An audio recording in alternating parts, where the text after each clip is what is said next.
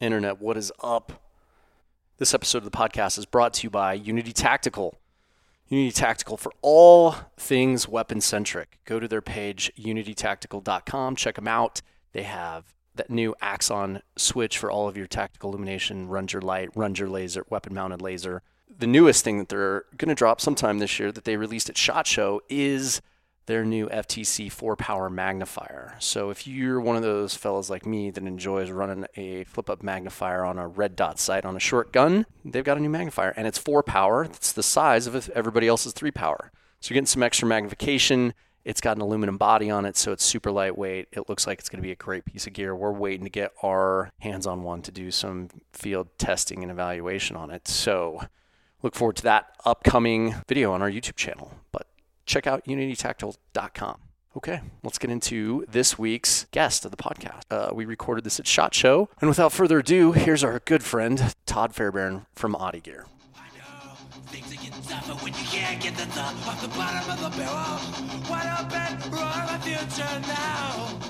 Looking fucking.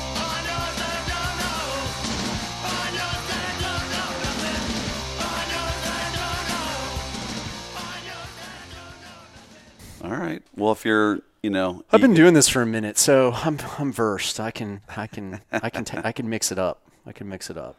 And we'll still be friends when you leave here. Like All right, that's good to know. Yeah, so. I'm just wondering what the internet's going to happen. Uh, I mean, here's I'm the get some like fireballs thrown no, at me. Here's my thing with the internet. Fuck them. And do you know why? because you will never make every single person happy.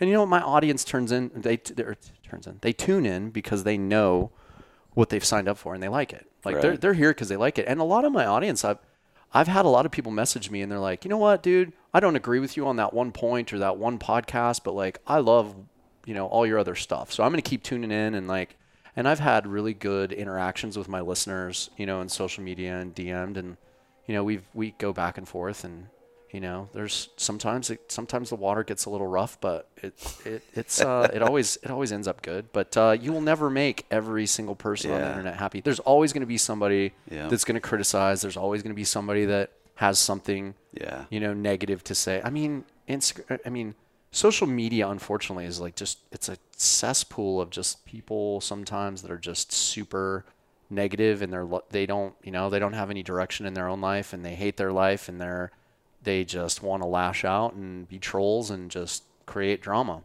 Yeah, I wonder. I, I, I see some of these comments these people are writing on some of the stuff that seems pretty cut and dry and basic, and you're like, man, where do these people come from? Mm-hmm. What planet are they from? Right. It's like, yeah, it's nuts.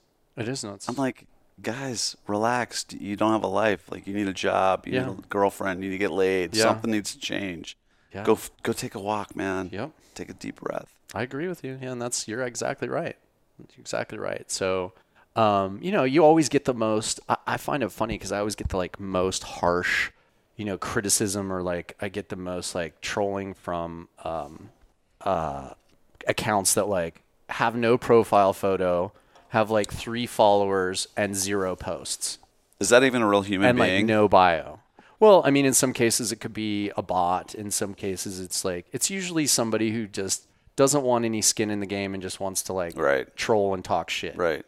Um, or you know, like I'll I'll you know other profiles or accounts that I've seen where like they'll put up a profile picture and it'll be like Bone Frog Operator 69 and it's like some fucking you know 16 year old kid living in his mom's basement and he you know has a bone frog on his profile picture and then like has all you know pictures of fucking all of his like love of you know all of his like Navy SEAL fanboy shit right. all over his page, and I'm just like, you know, how old are you? I've had kids like straight up like I've asked them. I've been like, they have these like just wild, ferocious, crazy opinions, and I'm like, hey, can I ask you a question? How old are you? Sixteen. I'm like, okay, thank you for clarifying that for me. So basically, you know jack shit. So yeah, um, but yeah, the internet, the internet's an interesting place. So I just choose to like do my thing, follow my path, stay true to myself and my truth, and um, you know, still be a good student and still like you know be open and right. and listen to what right. other people have to say and try and engage them in a way that's like positive. Right. It, both of us can get something out of, but a lot of times, you know, that's not a reciprocated thing. I will I will give some, I will extend objectivity. I basically meet people where they're at. Right. If you come at me super hard and you're a cocksucker, I will meet you exactly right there and we will tangle and you will lose. Because I'm really good at it. At this point in the game, like two years in, I'm really good at shit talking on the internet. So like I've mastered the art of it. So I will meet you where you're at. If you're cool and you're like, hey, I disagree with you. Here's why. Here's the things that I think. Here's the data that backs up my position on this. Like here's where I pull my information from. Here's the sources. I'll I'll take I'll be objective and I will extend objectivity and I will take a look at what your you know perspective is. But Right. if you have no you know no nothing to no credible sources to support your position other than like some stupid scientific wild ass guessing that you've done, then I don't I don't give a fuck. I was talking with Eric Graves from Soldier Systems, and uh, we were talking Great about some yeah. some of the comments that he Yeah. gets on some of his posts. Oh God, he's And he I've been on his I've been on his pages for I like I check his his page almost every day. And so I've seen some of the fucking craziness that goes on in his right, comments. it's absolutely bananas. And then he'll run across the guys who post that shit. Yeah. And Eric will be like, "You're that dude," and he'll kind of catch them flat-footed, Mm-hmm. and they're so like nice to him. They don't dig in and Yeah. they don't engage with him. And I'm like, man, when you're face to face. You're not throwing these grenades at anybody, and you're not, you know, you're not trying to be an asshole, and you Mm-hmm. can, don't have the cover of the internet. It's like you have to be a human being talking to another human being, and it's a totally different game. Yeah, I mean Mike Tyson has this great quote where he's like, "I can tell all of you have like been on social media too long and haven't got punched in the face for the shit talk."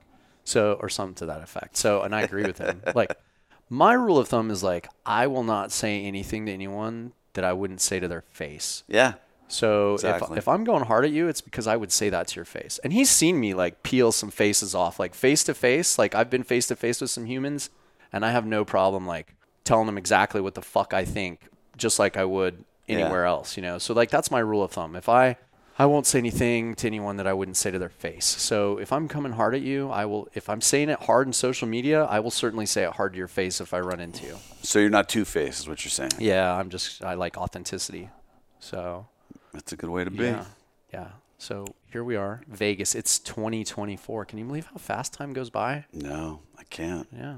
My birthday's in two days, so Oh Jesus. I know. Okay. Well, how how old are how old are you gonna be? I will be 55. Oh my on God. Saturday. Yeah. 55. Okay. Well, you're doing still you're still doing pretty good for 55. I see that you still you still got the hipster like Mr. Rogers outfit going on here. Like, and you've been like that for since I've known you. Like your style really Thank hasn't you. changed Thank up you. a lot. Like you've been doing like the Beastie Boy. Like you look like you're straight out of a Beastie Boy video, and you have like been like that since since I've known you, which has been like how long have we known each other? It's like ten. Well, When did this happened? Twelve. I think you first came by our booth at SHOT Show. It was like, it must have been like 07, Yeah. 08? Yeah. Was it that long ago? Yeah, it was. Because we Yeah. Mm-hmm. did all that shit in 11, and then I knew you for years before that. Yeah. Yeah, it was 2007, I think, is when I Yeah. first came to your booth and we struck up a, a we had a great conversation. Yeah. You helped me pack the booth up. I was there with did. like a couple of guys, and I had to pack all these boxes. And I think it was either you and your brother and another buddy. Mm-hmm. Yeah. And I was like, man, come on, let's go. Yeah, yeah, we helped out. Pack that shit up. I was Yeah. like, dude, you're a pretty solid guy yeah. for. I mean, I've helped I helped uh since I've been in the industry. Like this is my 20th year at the show. Surefire brought me here in 04 um, because I just had good connects with that company. Like I was really good friends with Barry Duke, who's the director of suppressors over there, and like he didn't obviously used to be that dude. He used he used to work on the Surefire Institute side and like do training. Is how he got started in the company. Somehow got he and then oh I, I think he was working for OPS Inc suppressors too on the side. So he was doing training stuff with Surefire and then was doing stuff with OPS Inc. And so I knew him like way back, like 90s, late 90s. Oh, wow. Um, and so, yeah, I got involved with them and had good connects to that company. And then, um, Yeah, your business card said Surefire. I Yeah. do remember that. yeah, yeah, I was consulting with them for like that's what I did when I got off active duty. But I was still I was kind of dabbling and doing a little bit of stuff with them um, prior to me getting off active duty. So I was like working on the training side, off duty from my Marine Corps time. I would I would do I'd go on the weekends and I would train law enforcement uh, and military like SEALs from Coronado uh, for the Surefire Institute for a while through um, the founders of the institute, which was uh, Dave Maynard Um, the institute had kind of like shifted and changed uh, when I had come on to it. But Barry, he started the suppressor division. Um, I was doing stuff on with Surefire on the weekends, but uh, and that's where I learned a lot of like cool like CQB stuff that saved my life in combat. And um, I started teaching and and um, was heavily connected with Surefire for a long time. Helped do a lot of development with them, and and um, that was kind of my first consulting gig, getting off active duty. But I came here in 04 after my first deployment to Iraq Right. you know, mixed it up in Iraq. And, you know, for more on that craziness, you can check out the Rudy Reyes episode, like episode 25 will tell you how all that went down. But, like, uh, um, yeah, lots of gunfights, killed some bad guys, came back with gunfighting experience, and um, used surefire products that saved my life and, Yeah. and uh, were effective. And, and so they were like, I came back and I gave a whole after action review with like a, I put together a PowerPoint and came back and like briefed John Matthews, the owner and founder of Surefire, and he was like so stoked on it. He was like, "You're coming to Shot Show with us," and I had no idea what Shot Show was. I'm like, "Ah, "Okay, I don't know what it is," and uh, we we he, they brought me to the show, all expenses paid, paid for my travel, paid for my food, put me up in the Venetian. You must have think you've been in heaven as a Yeah. I was like, dude, this is the shit. I love this. So walked around the show and then just like those were my younger years. I think I was like 25 or 26, and we just burned it down. I mean, like all nighters at the Spearmint Rhino, like just going on full benders at the Crye parties, like doing doing all the crazy shit. And so then the way it worked out with like after I got off active duty, I was contracting, it was just always weird timing to where I'd either just gotten back from deployment or I was getting ready to leave after the show to go on deployment. But I was always here right. in January to come to the show. Right. So the only time I missed have missed a show is uh, you know when they got shut down for COVID. Oh wow. That's the only show That's I've missed good in the, record. yeah in the last 20 years. So So we do have to thank you because there was a story that you told me that was attached to what you were doing with Surefire that kind of inspired something that we did in the booth that was a little, I don't know, colorful maybe. yeah. So you told us a story one time, and I'm hope I'm not speaking out of turn or out of place. go for it. But you were telling us how you were uh, deployed with Surefire, doing some stuff in Afghanistan, Mm-hmm.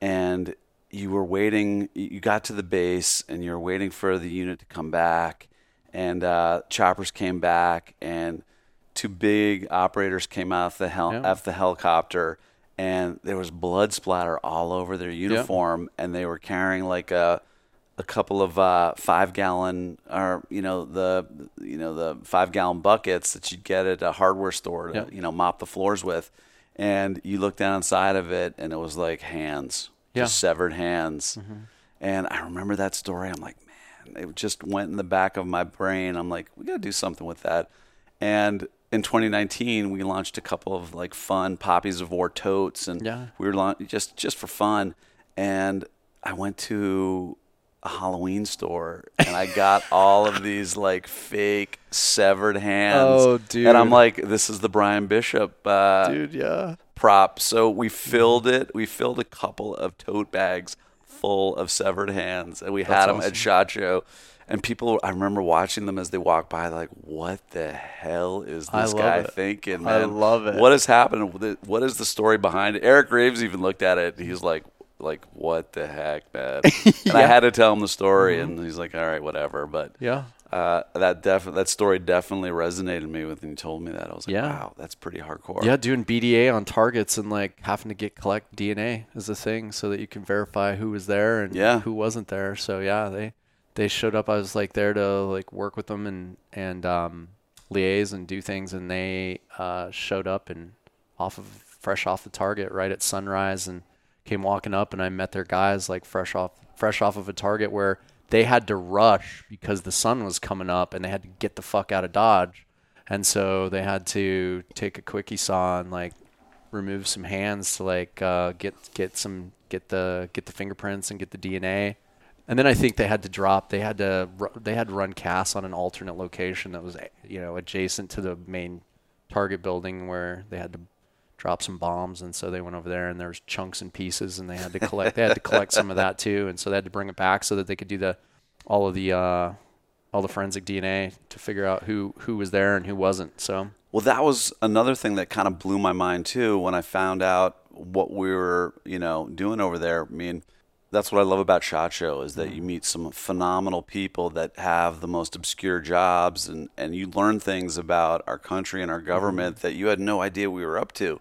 And so this one guy was talking about, have you ever heard of genomic mapping? And I'm like, no, what's that? And he was like, mm-hmm. well, you know, when everybody in Afghanistan was voting and they got a little thumb prick, Yeah. it's like, well, guess what? We got the DNA right there too. So mm-hmm. we now have collected DNA for half of that country. So if there's ever something bad that goes goes wrong, you know, we can find out where mm-hmm. that person was, where the DNA is, go to that village and be like, "Hey, you're related to this guy." And I was like I'm like, "Oh my gosh." I'm like if they're doing that over there, is that happening over here? Where else Oh, are we doing sure that shit? Like Yeah, for sure it is. it was a little spooky. Yeah, for sure it is. Like we used to do like this ISO prep cards where they would take our our DNA. Like we would have to like same thing, blood sample and then thumbprints and then like I think we had to have like a verification phrase and then there was like a you know there's photos of us and they like they keep all that stuff in case we like Right. you know they can't identify our body or they're we get taken prisoner and they need to verify that it's us that's actually prisoner like they can do that Right. in various ways but like yeah nowadays it's like with smartphone technology like I mean, come on, the, the fucking facial recognition software to just unlock your phone. Uh, yeah. Those records are stored someplace, and you know the government, because of the Patriot Act's got access to all that shit. Like, I, I, it was scary for me where, like, I, coming back into the U.S. just this last trip from um, Australia, I walked up, and uh, now they don't even have, like, like, you don't even have to talk to anybody unless they want to talk to you. Like, I walked up, they're like, yeah, stand on the footprints. And they had this little camera and the you know the border control agent you know or the immigration agent was like sitting there and he like looks at the screen and he looks at me and he goes brian bishop? And it's just from a ca- what the No cam- ID, yeah, no he nothing. he didn't ask me for my id he didn't even look at my passport. He didn't even look at my passport. He just he said hey stand on those footprints. And i did and he like the camera like did the little light twinkled and then he looked at me and he goes brian bishop? And i was like yeah. He goes oh yeah. Come on through So was that information collected when you got your driver's license or your passport? Is that the information that they had to back it up, or Fuck, I don't know. I I don't know. I'm on my th- I'm on my third passport, and now they have these like little electronic strips. Uh, going through immigration in Australia is pretty cool because they, you know, you're no longer like filling out these little fucking Right, slips of paper right, anymore. right. Like you're, you get there, you get off this, like you have to go to a kiosk. They have all these kiosks. You scan scan your. Have you been through it? Have you been through? and yeah, when I yeah travel internationally, How long? How long ago was this? Know, a couple of years ago. Okay. Well, now like you just walk up and you put your passport in this thing and it scans it and then it kicks you out this little um, ticket. And then you take the ticket and you take your passport and you go to this little gate and there's a camera and there's a little thing where you stick your ticket in and it scans your ticket and then it says step on the footprints and look at the camera and you do and it like takes a picture of you and then it like either opens the gate or it gives a red X. And if it gives you a red X, because I've seen it happen a couple of times, um, and I've, I saw people at the airport get a red X, and a border patrol or a border control agent comes up, opens the gate, gets that person, and they go off to secondary or wherever wherever they go to get like further sc- further screening. So yeah, but everything's like pretty much automated now, and I'm like, oh man, like it's it's just crazy what technology's doing, and like, I mean, they have all all of our biometric. A- Apple has if you have an iPhone, you Apple has all your biometric data because you you used to be able to open your thumb with a thumbprint. Right. So they have your thumbprint, And and, they now they have your facial Right. recognition. Yeah, but they don't sell that or do what anything with that fuck info. ever? They give that shit to the FBI, no problem. all of our data gets sold. All of our data gets sold and mined. Like I just watched this. Um, friend of mine just turned me on to this uh, documentary called 2000, 2000 Mules. Have you seen it? Uh, I've heard about it. I haven't seen it yet. Yeah, though. it's actually really eye opening. So, and for a couple reasons. Like, one, you know, like, I think everybody did a good job, like, sweeping the election fraud underneath the fucking, from the last election underneath the carpet. And, you know, even me to a certain extent, I was like, well, if it didn't, if none of these cases, like, made it, that, like, none of these lawsuits made it through court, then maybe it was bullshit. right. So I like kind of backed off my. I had a real strong position on it at first because I, I watched CCT ca- camera footage of like trucks pulling up to polling stations, box trucks opening, boxes of ballots getting thrown out. You know, the roller door on the backside of the you know polling station getting open, people pulling those boxes in. Like I saw that video footage on on TV. So I was like, oh well, fuck, there's the evidence right there. But then Right. none of these lawsuits were successful. So I was like, oh, maybe that was bullshit. And uh, so I backed off of it. But then I watched this documentary where there was this company called um, True the Vote Okay. and they the guy it's funny because he's like this bearded dude and they're like oh he's a election um, analytics prof- professional um, uh, whatever the fuck he was like analytics. He's an election analytics professional or something like What that. What does that job do? whatever. He's an nsa dude. Because they magically like went i mean that's my theory. I don't have any proof of that internet but i think that that's my th- like i've been in this community a lot. I know people and i think that he was an nsa guy. Because they what they did is they went to a company that collects all of our data off our phones and they collected all of this data and then they did this like they, they got a petabyte of data What's that? How many? it's like a thousand terabytes or something like that. It's some ridiculous amount of fucking data. He basically they basically did this like um, they set up these parameters for their um, to study the analytics because what they had was like cell phone traffic and they had IP, uh, you know the IP address and they had the IMEI, IMEI codes on these phones, so they could identify who the person is, Right. what their IP address is, and then they could track the the phone activity Right. over this data. Right. And what they they set these parameters for like if a person visited these specific nonprofits that were in the area and then went to over 10 different um, drop ballot drop boxes, then they would ping and they would get put into a list. And they found in all of the battleground states, um, under those specific parameters, they found 2,000 people had gone to several uh, nonprofits that were, you know, uh, Democrat affiliated, and then went to different drop boxes. So then once they, and then went to over 10. So my question is like, okay, you're a person, you go to vote. Why are you going to a drop box more than, more than once? Right. So they were going 10 times. And so they then pulled the camera footage and they found these same people going back to these drop boxes over and over again and just cramming ballots. They have video footage of it. And it's all in this documentary. and I'm just like, oh my fuck. It's crazy. So I'm like, yep, election, massive election fraud. And then they ran all of the numbers based off the amount of trips that these people did. Did they ask in the like, okay, who is this person and what's the wad that you're shoving in there? Or you're like, did they actually get that individual? Yeah, so those individuals have been like notified by law enforcement that they were in fact like can't do that, don't do that again, or else. Um, That's the mule part of Yeah. the 2,000 mules. yeah. So it, it- yeah, that's what they call these people as mules that are going to these Yeah. Places and harvesting these ballots and then taking them and like shoving 10 or 20 at a time or 100 at a time in these ballot boxes. Yeah. So they crunched all the numbers and they found that like in the two biggest battlegrounds, Georgia and Philadelphia, Philadelphia had the largest number of them with 1,100 mules in one area, Oh, and they crunched all of the numbers um, that they had with like ballots, and they were like, yeah, it swayed the election. Interesting. So they released all of that data, and uh, it was really interesting. So what was shocking to me, I, I mean, and that changed your whole view of Yeah, the. I mean, it didn't change it. It just kind of reinforced where I was originally. But Yeah. I backed off of it because I'm like, oh, well, lawsuits didn't happen. Maybe it's bullshit. I don't know. I don't have any proof. I've got Right. better things to do than fucking worry about this shit. Now, after watching that documentary, I'm like, oh shit, that's not great. So, Yeah, I wonder. I mean, did COVID forever change the way we vote? I mean, it's so easy. I mean, everybody gets a paper ballot now. I mean, I'm on a list now, and they send me a paper ballot. I don't in the mail. I don't have to go to a polling place. I kind of want to go to a polling place, but you know, a month before the election, I get this thing in the mail, and it's so easy. I just take it, put it in the mailbox. I'm done. Like, you know, do they even So- count my ballot? Is So, it like I, don't know what happens. I don't have a problem with that, but I want more accountability. Like I think, yes, if you want to vote from home, cool, send you a ballot, you fill it out, but then I think there should be like some type of app that's attached to your phone and maybe a QR code on your ballot where you have to like scan it and com- and confirm in some database like hey I received my ballot hey I'm voting and Yeah. then when you go to a drop box it's not a drop box that you can just open like a mailbox and shove shit into it's an ATM like style machine Oh, I didn't know that. where you go and you like stick your ID in it. It scans your ID, takes a picture of you, stamp, does a date and time stamp, and then takes your ballot like a fucking deposit in an ATM machine. Wait, this is the current way we No, do it, or this is the way, way- we should do that's it? the way we should Because right now it is the Yeah, mailbox, because right now it's the mailbox. and there's no accountability. Correct. There's no double check. yep.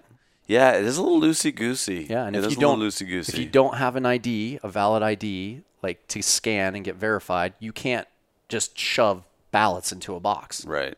So, you know, the fact that you have to have an ID to like drive a car, open a bank account, and do all this other shit, but you don't have to have an ID to vote, give me a fucking break. Yeah, I'm of two minds of that one too, man. It's like I don't think the Constitution says you need a, a driver's license to vote, right? Mm-hmm. So Well, then how do you how do you safeguard the election? that's the, that's what I'm two minds of. It's like okay, Mm-hmm. I get it, but you know how do you how do you square that, right? Mm-hmm. Because there's definitely an argument on both sides. It's like I don't want to have an ID. It's my right. It's not. I don't need an ID, and I'm I'm not driving. I'm not Mm-hmm. taking an airplane. I don't need it, but I need to. I can still vote. It's my right as an American to vote. So yeah, how do you square it? I don't know, man, but something's got to change. So I think there's so much now with social media and what's happening on both sides, there's so much distrust out there. It's like, how do you bring the trust back? There has to be some place we can meet as a country where, you know, both sides feel more comfortable. You know, obviously the winning side, you know, they're like, no, it's not broken. Don't fix it. Right. But that's what they're always. That's what the winning side, no matter how who it is, is always going to say that. Yeah, of course. So that's why, you know, there has to be something that we do as a country that, and I think, yeah, the idea is an interesting one. I think there's definitely something to be said for it. No, I think it's, it's. I mean, our. I think our way of life is heavily predicated upon reinstalling confidence in the voting process.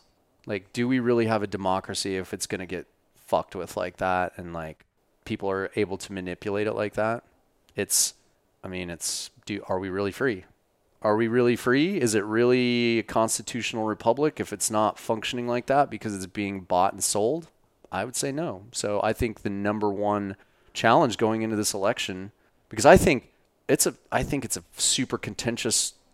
I think it's going to be the most contentious election of in our history, and I think that it's got potential for all hell to break loose, no matter which way it goes. So it's going to be interesting to see. Like history is definitely going to get made this year in November, and I'm like, fucking hold on tight. So you know, do you ever do you watch Seinfeld at all? Yeah, You yeah, know, like George, George Costanza's Yeah. dad. Do you ever remember that episode where they're like Serenity Now? Yeah. Serenity Now. We need a little Serenity Now, man. Yeah. Mm-hmm. George Costanza's dad. He's the best. Yeah. Seinfeld was a great show. Best. Loved it. Great show. So we didn't introduce you properly. So you want to you want to tell everybody who you are? I mean, we just we just went right into it. So let's just back up. Oh, we started second. this thing already? Yeah. Holy shit, I had no idea. Yeah. Uh, yeah, man. I'm Todd Fairbairn. I'm the founder of OTTE Gear, Mm-hmm. which is a um, tactical lifestyle brand. Yeah. That's a good way to. That's a that's a great marketing talking point. I was like like, like, how do I describe it? I'm like, we are tactical, Mm-hmm. yet we have a sense of humor and we have style. So I'm like, well, we're kind of lifestyle. So yeah. we're not all business. We're a little bit of pleasure. Mm-hmm. We kind of meet. We have a sense of humor. We've got some style. You know, we're definitely very design driven. We want cool shit. We want stuff to look good, fit well, and you know, we like to have fun. Yeah. I would say that's an accurate depiction of the brand. So yeah. And we like it's an adventure, man. It's like Yeah. And this is in fact your first podcast, correct? this is. Yeah. This is my first. How do you feel like how do you feel like you're doing so far? Oh, it's great, man. Okay. Just like chatting to an old friend. Yeah, you're doing good. All right. Some people are awkward and it takes them 15 20 minutes to like loosen up and Oh, used- really? yeah. Yeah, some people are super awkward. You're you're doing great. Good job. Nice. So, yeah, let's talk about the OTTE Gear legacy. And then we'll t- we'll tell some like origin story of like how how you and I ran across each other and then like all the things that happened after that and Yeah. What do you want to know? Like, uh, So how did like what was the because I know you were doing you were like an outdoor you were an outside out like so like you had your own rep firm for Yeah. outdoor Oh, yeah. because you were Yeah. a big outdoorsman like you used you big climber alpinist right? you did some you did a through hike of the Appalachian Trail I did. I just had my 30th anniversary this past year. oh wow Can't believe it's been 30 years. Mm-hmm. And uh, yeah, that was nuts. That was a did you do time. anything for that or no? I did. I um two actually one guy at the shot show. Um, we met on the Appalachian Trail and we did a reunion hike. Mm-hmm. We got together. We got together 20 years, and we hiked part of Maine in the hundred mile wilderness, and we finished in Katahdin. Mm-hmm. He was going through a divorce at the time. It was very cathartic for him. Um, and there was another guy that was with us. He actually finished what they call the Triple Crown. He just finished in Montana the Continental Divide Trail, so he actually oh, wow. missed our reunion hike, which kind of pissed me off. But you know, he had a good excuse. But um, so Triple Crown that means he's done that through hiked the entire Appalachian Trail, through hiked the entire Pacific Crest Trail. That's right. And then finished with the Continental Divide Trail. Isn't that one the hardest? That one's definitely the hardest. There's no maps on some parts of that shit. Yeah. It's the longest. It's like 3,100 miles, Mexico to Canada. I mean, I remember him calling me at the border of Wyoming and Montana and saying, "Hey, dude, I got to get home for a job in 30 days. We were going to link up in Montana and hike mm-hmm. some of, you know, the wilderness areas up there, but for it was like a job for him. He's like, "Bro, I just did the math. I got to do 28 miles a day for 30 days straight, no days off." He was waking up and hiking in the dark, and he was hiking till after dark, and it was like that for 30 days. And I'm like, I want no part of that, man. That sounds absolutely awful. Yeah, I mean, if you're going to chase some lofty goals like that, great, but like I feel like you should enjoy them a bit. It shouldn't be like a fucking suffer fest, I don't think. Dude, it's a job. I mean, the AT was a job at one point too, man. You're like, you know, 4 or 5 months in and you still have another month of this thing. It's like, you know, you wake up, it's like going to work. You put your boots on, put on wet socks, wet shirt, it's cold, pack your sleeping bag down, break down a wet tent start slogging and then you know if you're lucky it's warm you can lay your stuff out at lunchtime dry it out pack it back up. So at least at nighttime when you go back into your fart sack it's dry. Mm-hmm. um, uh, and uh, sorry my alarm's going off. Um, it's going to go off again. Uh, b- but the uh, yeah it was a grind. At the end it was a grind and i was like man i'm glad this is over. Mm-hmm. i got sick at the end. I was like the hundred mile wilderness is the last little stretch of uh, trail you have to do before you mm-hmm. hit Mount Katahdin, which is the end. And some of these old through hikers were kind of paying it forward, and they were setting up feed camps in there, and they'd feed you. And I got there a little bit too late, so they left, but they left some like canned food, like sauerkraut and some other shitty stuff that no one wanted to eat. And I remember getting it, and I whiffed it down, and I don't know, something was like off, because man, I was like shitting like nobody's business, man. And if well, you've if ever gone camping and you've had to go to the bathroom and you're like fumbling in the dark trying to get out of a tent fly in the middle of the night while yeah, you're about to explode, it's not fun. No, yeah, it's not fun. So, how old were you when you did that? I was 24. Yeah, yeah. I just um, finished my infantry officer basic course at Fort Benning at the time, and um, I, it was the beginning of April, and that was right when the Army was starting to shrink, and they just didn't need a lot of young lieutenants. And so they're basically like, Lieutenant, if we need you, we'll call you. And so they put me on the individual ready reserve. So they cut me loose. And so another buddy of mine who was in a similar position, we just threw everything in our rucksacks and we just drove three miles north to Dahlonega, which is the yep actually Ranger School, yep, Mountain Ranger Phase. There. Yep, Mountain Phase there. And we actually ran across a lot of the you know mm-hmm. areas that the Rangers had torn up and left shit everywhere. But um, yeah, we went up there. Another buddy of us dropped us off and and started hiking. Just started heading north. Huh? Started heading north. And, and how how many days did it take you? 188. Okay. Wow. Six months and eight days. Yeah. That's a lot. Dude, it was a lot. That's awesome though. Yeah, that's awesome. That I bet you it was a amazing experience. You know, I thought it was going to be this huge wilderness experience. Mm-hmm. You know, I was going to get to know myself and you know figure out what I wanted to do with my life as a 24 year old. And I got on that thing, and the dudes that I met and the chicks were epic individuals, man. Like every walk of life, you know, from blue collar, mm-hmm. like firemen from Boston to like, you know, executives that had just retired from IBM and you know veterans and you know total stoners and guys that you definitely think had broken out of prison yeah. and were hiking there. I mean, it ran the gamut. And the great thing about it is nobody knew each other before, so you could kind of reinvent yourself or at mm-hmm. least be really authentic. Yeah. To use your word from ear- ear- earlier in the podcast, and it was unbelievable. Mm-hmm. And you could just be. So, it was so liberating, and you get a trail name, and so my trail name was Chow Hound because I like to chow down. Mm-hmm. And when I started the trail, we couldn't find a food bag big enough for all my food, so my buddy pulled the pillowcase off of my bed at in the at the billeting in, in Fort Benning, and we threw everything into this basically a pillowcase. That was my food bag, and it was before I knew what the fuck I was doing. Mm-hmm. So half of it was canned. So I must have had about thirty five pounds Oh man. of canned food for two weeks. I thought I wasn't going to get resupply for two weeks. I had no idea what I was doing. So when I started, my pack weighed 86 pounds. Oh, God. And just being a dumb, you know, infantry lieutenant, I didn't think about that I was carrying so much fucking weight because I'd just been mm-hmm. carrying all this shit for IOBC. So, oh.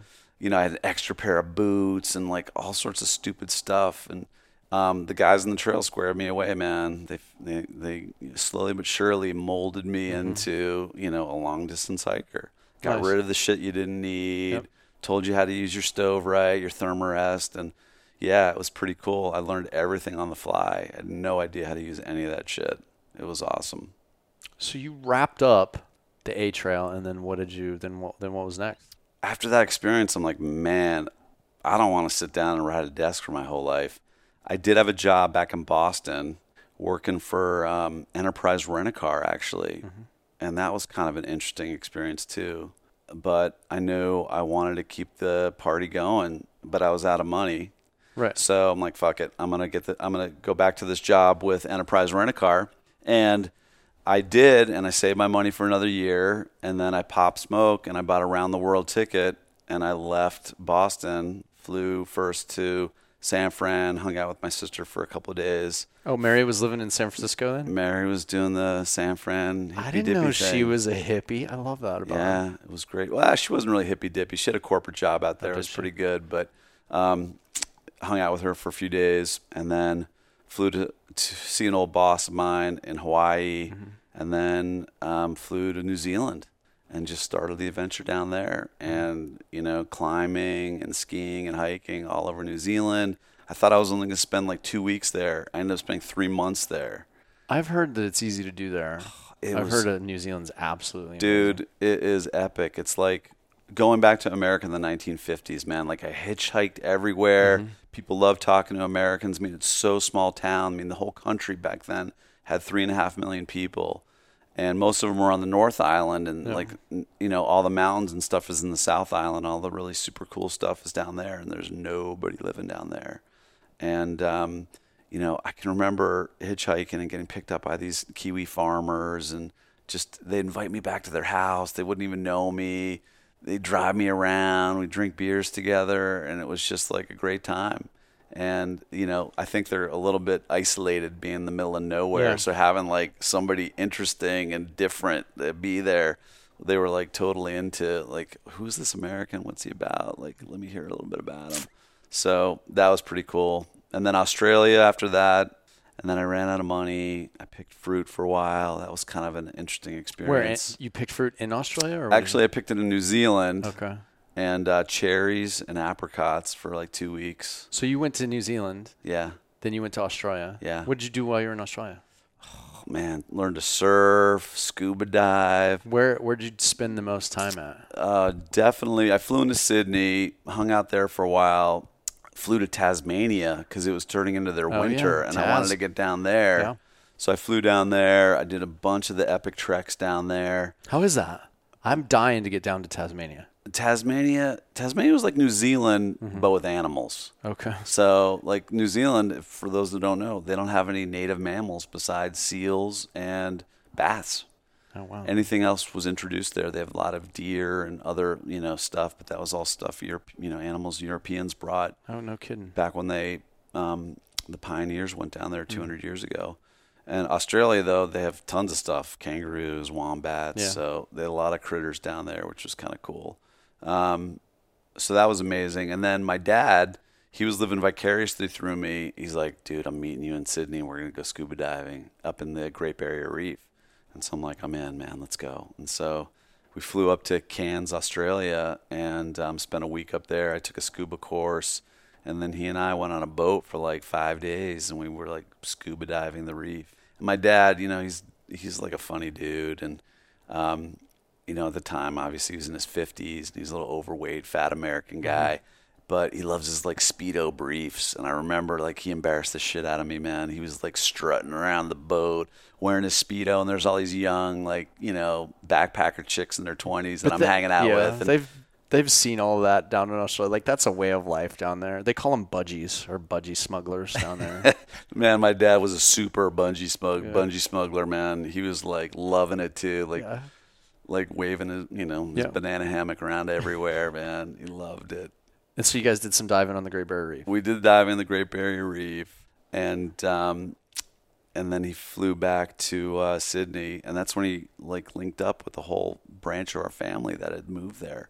Oh wow. Yeah, from um, my great grandmother had died in childbirth. My great great grandmother had died in childbirth.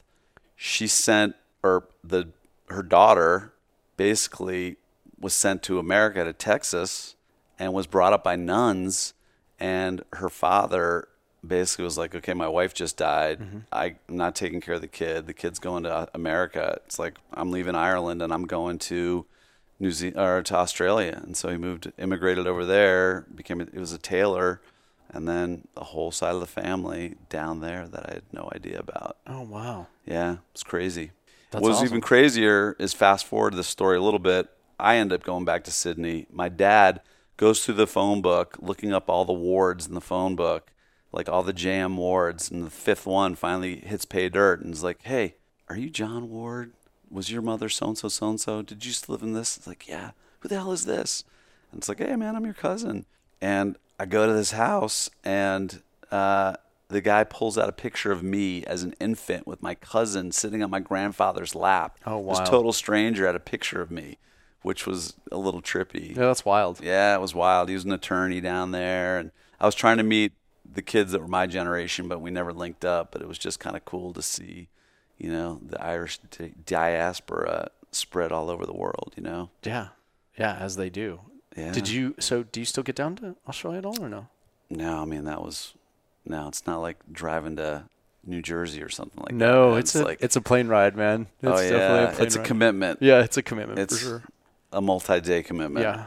Yeah, it took me 27 hours to get home this last trip. I got I flew into I flew about 14 I flew 14 hours from Sydney to LAX. But then of course when I landed at first thing in the morning, there was no flights going to Montana cuz I keep my stuff I keep my truck at my buddy's house in Montana. So like there was no there was no way for me to get to Montana any sooner than like 3 p.m. or something like that. So I had to spend seven hours in the airport. And then fucking Delta in their their infinite wisdom, I'm like, it's cool. I'll hit the Delta Lounge. I'll just hang out. No, no.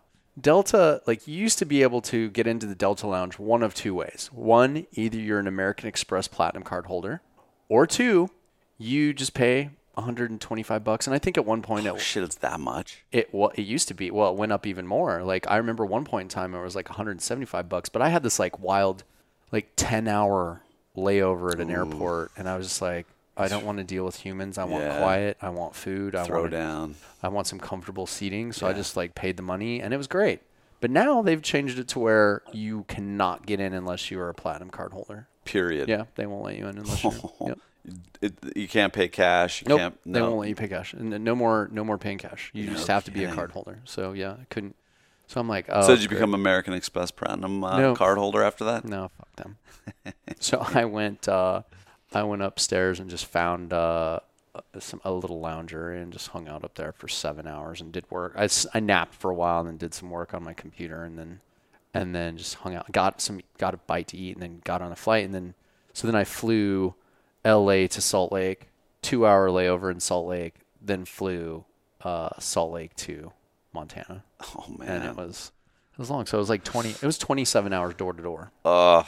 Yeah, so it was it was a, it was a trip for sure. So yeah, it is a commitment. It's a, certainly a commitment. yeah. but yeah. yeah, But but- love, man. I love. I yeah. I That's what you'll do for love. you know my girl's fucking awesome, and um, Australia's awesome. The people there are awesome. I love Australia. Yeah. Super cordial, amazing coffee. Cato and I like talk about their coffee, like all like the coffee there.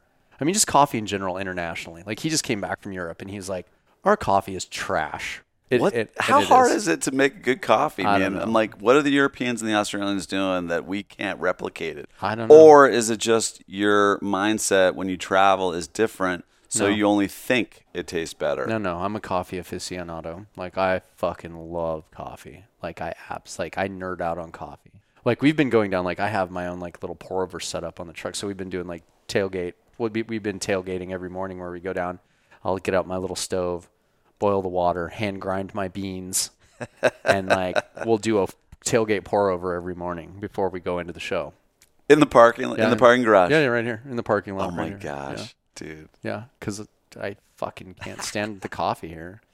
Although I was jonesing so bad for coffee today, but we fucked up. We st- we were in a hurry. We're trying to get to the podcast with uh, Todd um, Todd Hodnett, who we interviewed today. Great dude. And um, there's a really good. What's that cafe called? Illy. Yeah, they have re- they do have good coffee there. But That's Italian, right? yeah, and we blew by it because I'm a fucking idiot, and we were trying to get to the elevator to link up with Todd's son Colby, and like ended up getting Starbucks.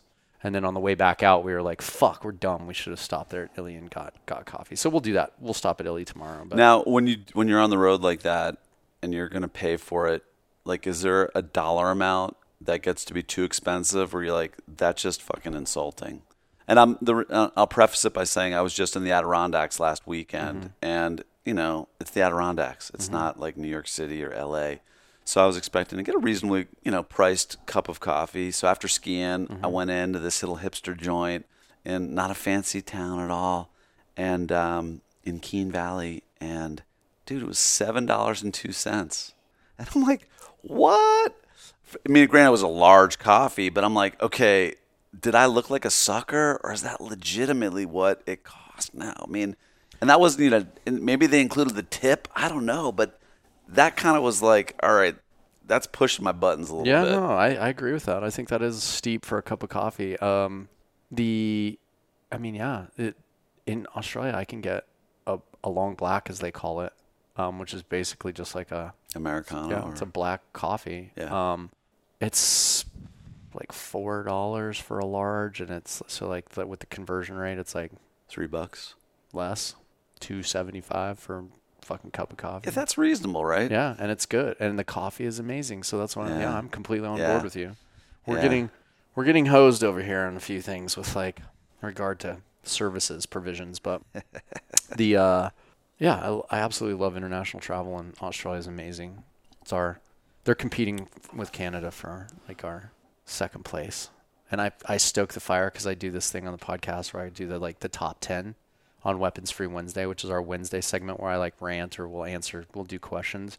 And sometimes I do top 10 where I'll get into our analytics and I'll like go over the top 10 country, like the, the top 10 countries out of 90 that are downloading like in competition for the most downloads. And so Oh, right, right now, on. like, yeah, Australia and uh, Canada are like fighting hard for second place.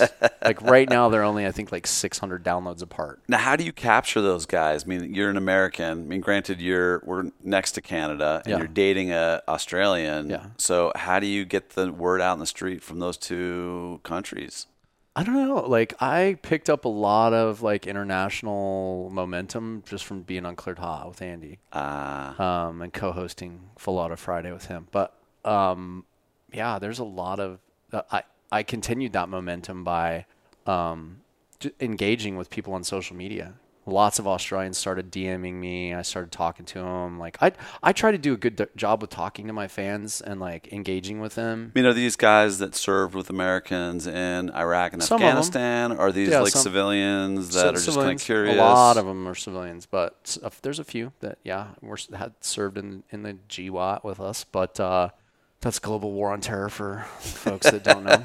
Um, Do people not know what that is? they now? don't know. People are like, "What's GWOT?"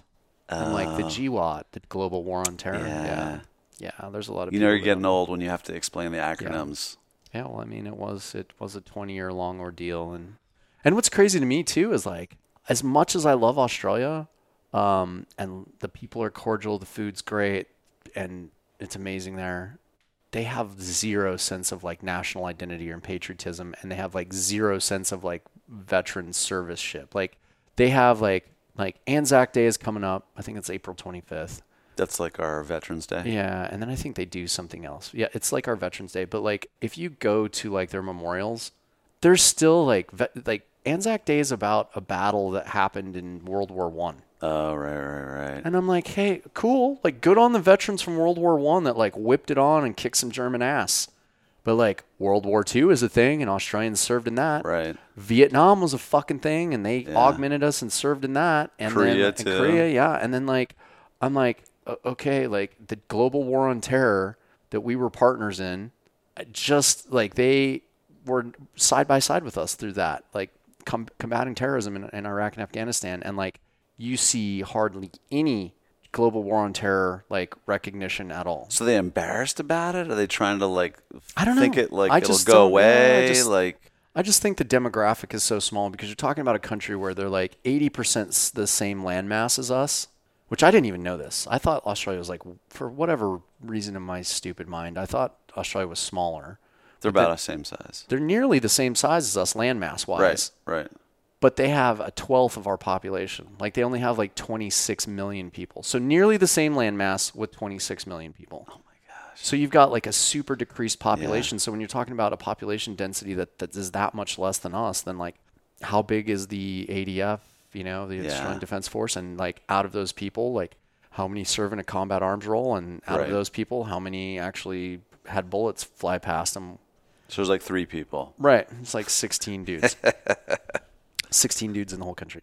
Um, no, obviously being facetious, but, you know, Yeah. two commando and SAS and all of the Australian infantry regiments. And then there was also some Kiwis, too, that served with us. Like, I, I met some Kiwis on a mission that we did in Bamiyan province, and, and um, they escorted us, and, and um, uh, great dudes, too. Kiwis Now- are great dudes, too. But, like, yeah, it's just a.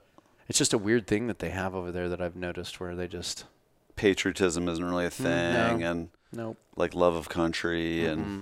No, they're very they're getting very, you know, and to my Australian people that are, you know, listening to this, I love all of you and this is my stupid dumb fuck American opinion, so just bear with me, but um they're being super apologetic about like all of the indigenous like you know, aboriginal, Oh, yeah. you know, like oh, Taking we took your land and we honor your elders and like like okay, cool. I get that to a certain extent, but like you know, it's kind of the shit that like goes on here where we like people still expect Yeah. reparations from slavery. yeah, You know? And I'm like, it's a historical thing that happened. I think we can all agree that like it wasn't the best thing that happened, but it was our history and we can all like stop sitting around lamenting over these things and maybe just like be better humans altogether and like maybe do a better job. Now like I think that because I don't think that the Aboriginals are very like I don't think they're allowed to serve in Parliament right now or something like that. Or they I could be wrong about that. Maybe there are par- parliamentary. Wait, what? Because they are Aboriginal? Yeah, I'm, or or they're not. There's not a lot of them that are actually elected representatives, and so I think that's a thing, and I, they're working on that. But like Right. they're just they're they're starting to get so apologetic about things that it's just it's creating like and I might sound like a fucking idiot for saying this, but like because racism is racism no matter what, but it's creating kind of this like reverse racism like it is here. You know, where Right. you've got like you know black people that want to be anti-racism and talk about systemic racism by being racist and hating white people. Right. So you're kind of starting to see the same thing unfold in Australia, and it's starting to piss a lot of people off and create some yeah. not so good social Yeah. metrics there. So Yeah. it's interesting. And, you know, to my Australian listeners, I'm neutral on this topic. I'm just talking from my stupid American perspective, being a guest in your country. But, like, these are the things that I kind of look at and I'm like, what the fuck is, you know, this all about? So, Yeah, it's interesting as an American and as an outsider, and you're coming into a culture and you're looking at it from the outside looking in. Mm-hmm. You can have a different perspective. yeah. And you know, you can ask the questions that they might not even know that need mm-hmm. to be asked. You know, especially Right. when it comes to this. Yeah, so my thing is like, okay, maybe maybe we quit, quit looking in the past and being fucking whiners, and we look in the present and we figure out how to like work together and solve problems and like be good humans to each other in the present moment. Right. So, yeah, but Yeah, but the past pa- happened. yeah, the past Don't- happened. You don't got your erase it. yeah, don't, erase like- it, don't change it. You got your fucking ass kicked and you got your island taken by white people. Right. Okay, that happened. Right. Okay, Right. cool. Now let's maybe be good humans to each other right now. Right. And if we need to put some, you know, some people in, you know, give the some people the opportunity to get elected and be in parliament and represent their demographic, to, probably should do that. Right. But uh, yeah, I just I get tired of the fucking whining. You know, even here in this country, like Yeah. the whole whining about shit. Like you're not special. Shut the fuck up. Like Yeah. stop trying to change our history. Stop trying to like um, change it to you what you think how history should have gone and how how sorry we should be for these. Like fuck you. Yeah. You lost. You fucking lost. Like you know, it's like it reminds me of like the Super Bowl when the opposing, you know, the fans from the other team like get a case of the fucking shits about losing the game and Right. act like assholes and Right. go flip over cars and fucking loot and break windows out and stuff. And I'm just like, no, you you guys lost. It is a little weird because my son, I have a son who's a freshman right now in college, Mm-hmm. and as we toured a bunch of different schools, a lot of times they begin the tour by saying we like to acknowledge the fact that we're on Lenape land or whatever Mm-hmm. Yeah. tribe happens to be in that area, and I'm like, okay, why? What's the acknowledgement about? Like, Mm-hmm. okay, we stole the land, we, you know, Right. You lost. killed off as Right, many you lo- you know, lost. Native Americans as we possibly could. I'm like, where are you going with this, man? Are you going to give the school property back to the Indians? I'm like, No, you know, bro, you lost. Sorry. You can't you can't get that Super Bowl trophy if you whine really hard about it. Like, give us the trophy because we deserve it. We were the champions last year. You beat us. Yeah. No, fuck you. You lost. It is a little bit weird. I don't know if I, am I getting old when that, that kind of stuff like rubs me, starts to rub me a little wrong, or I what? Yeah, I guess we're just getting old. When we notice. Crotchety, or like the old guy, th- Yeah. Mm-hmm. like raising his fist and shaking it in the air, Yeah, my favorite thing. Abe Simpson style. Yeah. I mean, yes, Gen X is a thing, and so like, Are you Gen X? yeah, I'm Gen X. Oh man, me too. Yeah, yeah, and so now like I've been I've been like you know how like the the millennials were like always their thing was like okay boomer, you know like my thing now is like okay zoomer, you know for the Gen Z fucking idiots doing dumb shit. Oh my gosh. So okay, well you were working at Enterprise, and then you at what point did you become a rep, an outdoor like because you started your own rep group. So who- Yeah. so back into like who you worked for in the outdoor space Sure. because you did these adventures in New Zealand and Australia. Then you obviously had to come home. Yeah, so I ran out of money. Yeah, as you will when you're out adventuring. and working, yeah. I was I still wanted to keep it going. So I'm like, man, I got a gold card. I got a five thousand dollar limit on this Mm-hmm. bad boy. I'm like, I'm not ready to go home. So I kept charging, and I had this round the world ticket, Mm-hmm. and so I was gonna go from Sydney to Bangkok, Bangkok to like Athens, Athens, London, London, New York, and that was the end of the trip. And I'm like, fuck it, man. So I took it and I said, let me go let me let me go to Bangkok. So I did. Mm-hmm. And then I was like, dude, I got to go to Vietnam. And this was 1995 and we had just normalized relations with Vietnam. Mm-hmm. Like Warren Christopher, the Secretary of State under Clinton, had just normalized it. I'm like, I'm going, man. Flew over to Saigon and dude, talk about like crazy time, man. It was like it was nuts, man. There mm-hmm. was like, you know, Americans were just starting to go over there. There wasn't many. The war was like literally just 20 years before. Yeah. And so I went over there and it was so poor mm-hmm. and like unstructured. They haven't seen too many white dudes. There's definitely no Americans over there. And I spent a month. I got on a motorcycle and I toured around and you just having having a look around. I went down to the Mekong Delta. I went up to Hue, and Mm-hmm. you know saw a lot of the battles with the Marines were you know during the Tet Offensive and stuff. But I remember driving the motorcycle, and there's no bridges. A lot of times there's no bridges across these rivers. You have to take a little ferry across. And so here I am, like the only white dude for miles around. I'd pull up to these little stops waiting for the ferry to come, and these kids would come out of these little huts, and they'd see me, and they come out and I'm like, okay, let's see these little cuts coming out. Mm-hmm. And you know, I'm a big white dude who's got hair all over his body, and you know, the Vietnamese don't have any body hair. No. And so they'd never seen it before, and they looked up. They're looking at my arm, and they'd start coming up to me, and these little kids would start touching my arm, and they'd like start laughing and mm-hmm. like call me a gorilla and Yep. shit. And uh, finally, I would just grab their little hands and I'd like rub it all over my chest, which was like a big fur ball, and they'd like freak out and stuff. And I had a great time. And so I did Vietnam, and I met this woman in um, in where what city was I in? In uh, in Hanoi. Yeah. And I was saying, oh, I'm gonna go. I want to go um, to Japan and teach English. She's like, dude, come to Seoul, Korea, and come. Like, I'll hook you up with jobs. Literally, the day your plane lands, I'll get you jobs. They're trying to globalize their economy right now. They need native English speakers. Like, trust me, it's good. You have good money and whatever. I'm like, okay, I'm out of money, so Yeah. she told me how much she made. I'm like, okay, let's go. And so I changed my ticket and I flew to like Seoul, and From Vietnam. From Vietnam, and dude, that was another roller coaster. I ended up living there for a year, loved it, and uh, banked a ton of cash. Met some epic people there. Um, I still have my military ID, mm-hmm. so I could get onto post. So I was like the favorite. I was teaching English mm-hmm. with all these other guys, and they, you know, they didn't have an army ID. They couldn't get on the base.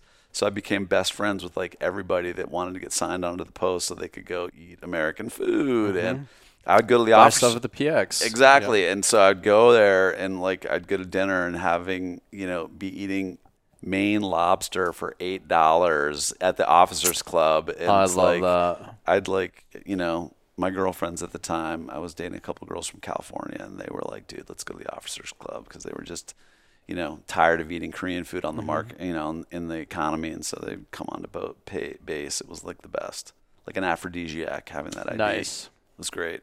Loved it. so then eventually I saved my money. I came back and then I got back. My parents were living in Pennsylvania. My grandmother just died. I bought her car. I'm like, fuck it. I'm not living in the East Coast. I want to get into the outdoor industry. Where's the epicenter of outdoor in America? I'm like, I'm going to Boulder, Colorado. But before I did that, I tried to rekindle old flames with the girl that I dated in Korea who lived, she was a teacher in Reno. That like completely exploded. We couldn't get back together. It was just too much. So then I went back and lived in this dude's basement in Boulder till, you know, framing houses until I applied for a job at the North Face and I applied for a job at Specialized Bike or um, Performance Bicycles. So I worked two jobs seven days a week. You know, I was making six dollars and forty cents. That was like what they days. paid, Yeah. and like making nothing. And uh, finally, the, the North Face needed a full time like sale, selling supervisor. I'm like, I'm there, health benefits, like making nine dollars an hour. I was like, yes, and um, worked that for a year. And they're like, hey, we need a rep in New York City, and that was when the North Face was just starting to blow up. Yeah. And they're starting to so- like open stores and shit. Yeah, they're, they'd have been opening stores, but they needed a wholesale sales rep. And so here I am in the outdoor, like getting into like crazy rock climbing, skiing. Like it was a blast. And then moving to New York City to be a rep. And I thought I'd be selling ski shops and climbing shops and outdoor stores, but it was like men's stores. Like it was all these like you know Arab guys that are just traders that are buying jackets in Harlem for drug dealers. And so I was like, "Holy shit, man! This is not Boulder, Colorado anymore." No. And so um, I learned that business from a, a great rep I was with for for a year and a half, two years, and then um, left in 2001, and then traveled again. Went to um, Africa, traveled all over Africa, came back a week before 9/11, was out for a run, running to the gym. The plane flew over my head on the Hudson. I was on the running trail, running north. Plane flies over me, boom. And I remember running past a guy who's like, "Holy shit!" And I turn around and I saw it. It was a crystal blue day, day, and I saw the hole in the side of the building, and you could see the smoke coming out the other side. And I was like, "What just happened, man?" He's like, "Dude, a plane just hit the tower." And I was like, "Like a little commuter plane?" He's like, "No, man, like a jumbo jet." And I was like, "Holy shit!" So I looked for a while, and I'm like, "Man, this is weird." I ran to the gym, which happened to be Chelsea Piers, which mm-hmm. is on a pier overlooking Lower Manhattan. So I'm on a machine, and I saw the second plane hit it, and then I'm still working out. By that time, people are coming up from Lower Manhattan on the trail on the on the biking trail, and then I can remember the first one falling, and I'm mm-hmm. still at the gym. I see George Bush on the TV. I'm like, holy shit, this is fucked up. I run home, run into my apartment, grab my camera, run back onto the West Side Highway, start taking photographs because at this point there's only one trade center tower Yeah. left. And so I'm starting to take pictures and, and as I'm taking pictures of the tower, it's falling. So I have a series of pictures of the That tower as it's falling. Just as it's falling, Oh, man wild. and I was like, holy shit! I ran back, called my family, who's also living in Manhattan. Everybody was okay. Great. A buddy of mine was coming in that day from California. It was like the last flight to land in LaGuardia. Before they sh- locked everything. before they locked it, he had to walk into Manhattan across a bridge from like Queens, which took him forever.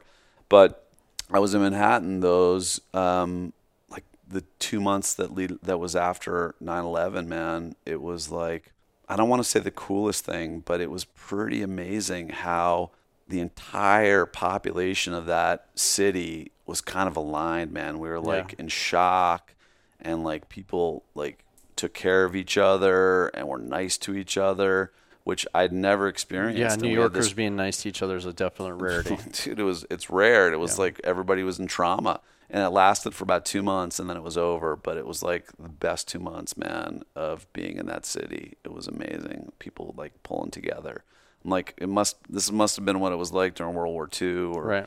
You know some other traumatic times in our history and it was amazing you know we all had this shared experience of being like punched in the face and um, you know I kept my camera with me everywhere I went over that island and seeing the pictures of the people that were missing and stuff and the pile that was there. I had buddies of mine that I went to college with that were firemen that were pulling like, you know, body parts out of that thing, which was nuts. And um, yeah. So after that, I started my sales agency for repping. And the first brand I picked up was this little brand called Canada Goose. And um, It's a big brand. it's a big brand. Yeah. You're welcome. Yeah, they make good stuff. They make great stuff, great brand, great people. It's a family run business. Um, the Reiss family up in Toronto. I met with uh, the grandson of the founder, who was the CEO at the time. We met in Union Square in 2001. And um, he hired me to launch the brand in the United States.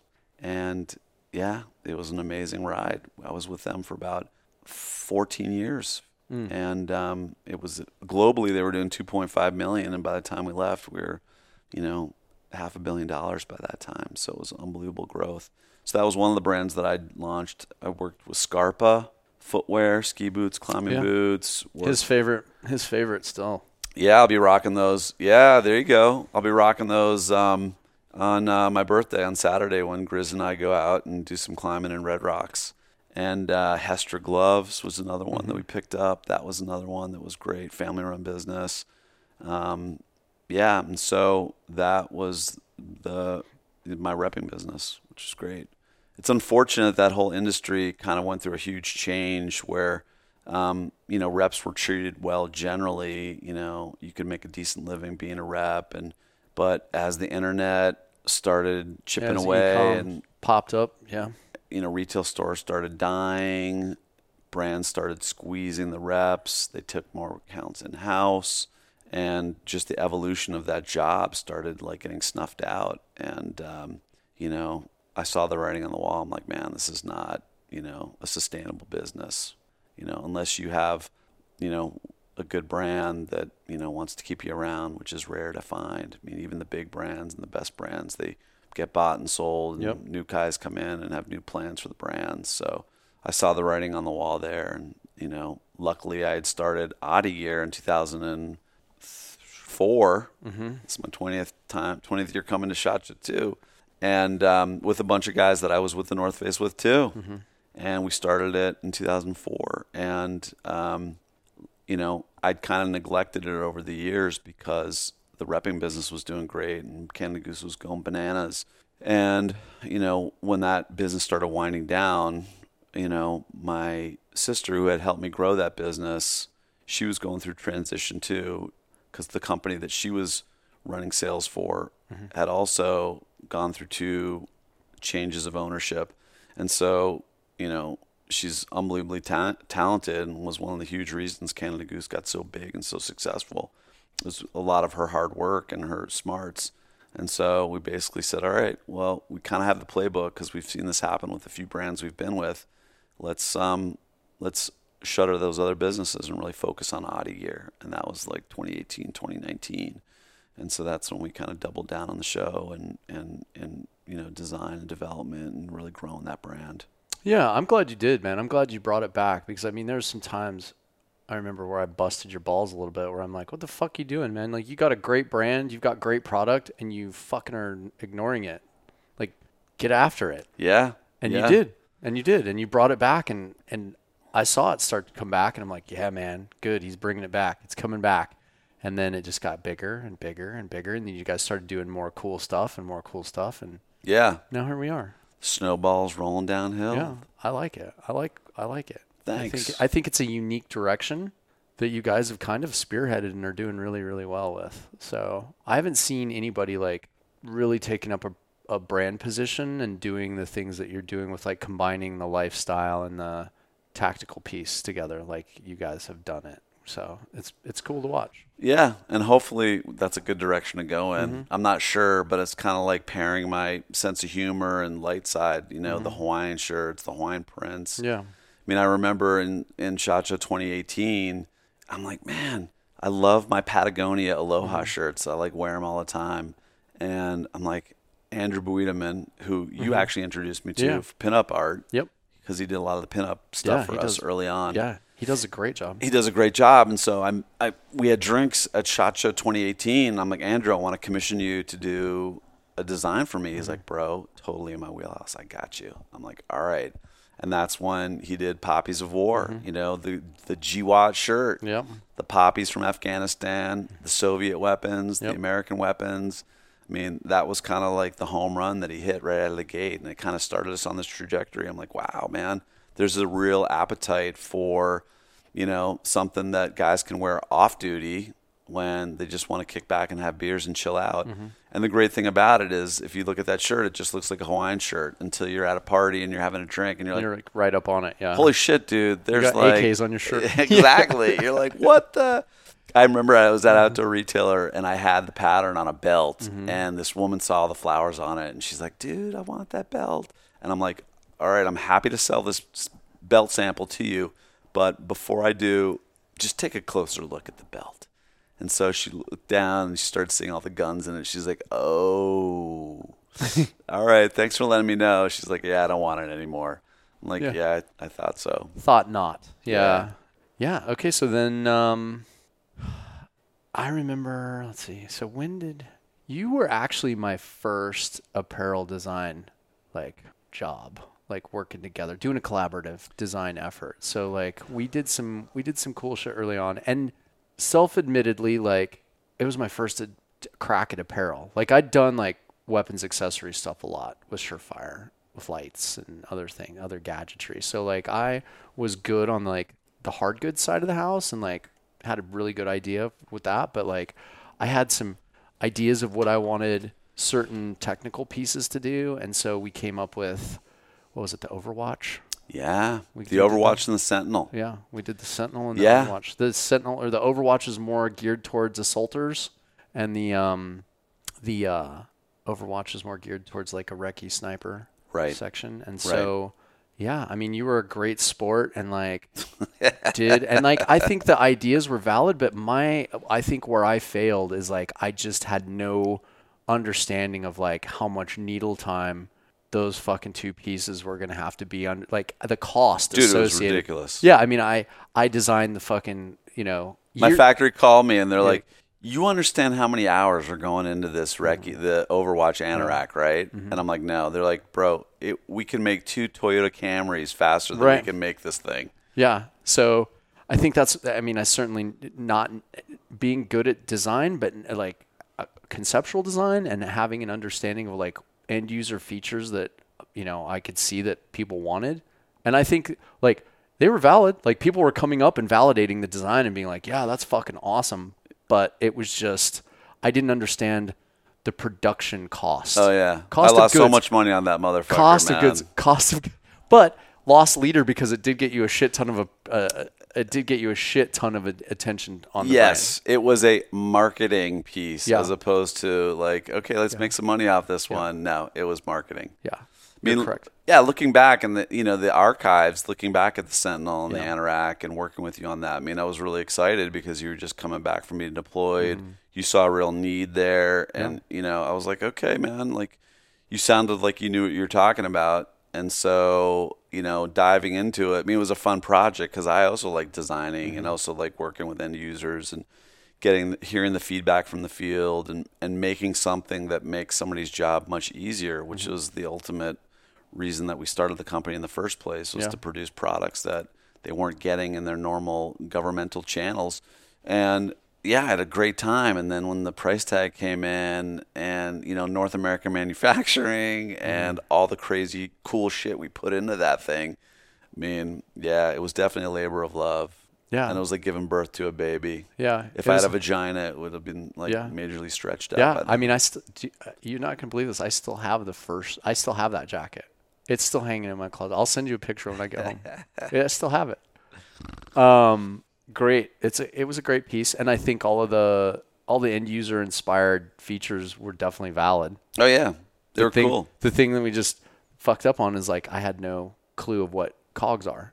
You know, like at the time I didn't even know what cogs what cost of goods and services. Like I had no Yeah. idea what the cost of goods to manufacture, like source the material Yeah, and manufacture that thing was going to be and then you know having no idea of like on the business end of like margin and like you Yeah. know sales strategy and stuff like that like in my mind i was just like well the, the guys need it. Like i i've just spent an you know a whole deployment freezing my ass off on the side of a mountain getting Right. rained and snowed on and i needed this capability and i needed these features and i didn't fucking have them and i want them you know? And like um and you did. You did a great job and listened and we we put it together and i think we were both excited about the project and it just was outrageously fucking just we priced ourselves out of the market on it. Yeah, so and that was pre that was pre um, design school era for me so oh, that's right. yeah, I ended up going to design school where I learned all of this shit, like business related things and relative to design and manufacturing and cost of goods and materials and like all the things that I didn't know prior to that. And so then I ended up like it served me well later because I ended up doing a Did couple. you, did you ever think about calling up the phone, and being Todd? Gotta apologize, man. I just learned about all of the hard shit that you were doing behind the scenes that I had no clue on. you just got it just now. Ah, all just now, yeah. 15 years later, I got the apology. All right. yes, I'm sorry. Um, yeah, but it, uh, you know, I I went on to do design projects with for apparel with a couple other companies, and then like Beyond was one of them. Oh, that's and, right. Um, we did. Uh, they did a run of our camouflage, which was really awesome, um, in a soft shell. But those two pieces, the action shirt and the um, what became the rig light pant, um, I actually designed with all of the my newfound knowledge from design school, and it uh, the rig light pant went on and became one of their most popular selling pants, and they made Oh, no kidding. they made a good seven figure. They sold they sold a shit ton of those to the Air Force pararescue guys, and like it was it was their best selling pant. No kidding. Yeah, and then um, my later project with them was um, the last one I did um, was the Yuba top. I don't know if you're familiar with that, but it was an anorak rain shell that was like super packable and it like packs down this big. Right. Yeah, I designed that and it like same thing. Oh, wow. Went gangbusters and so like yeah, I so I I came back and had two two big wins under my belt with Beyond with uh, apparel design and collaborative design stuff and it, it did it did well for them. So That's great. so yes, I, f- I fixed my I fixed my issues of, of what I call Uh. the ten thousand dollar backpack.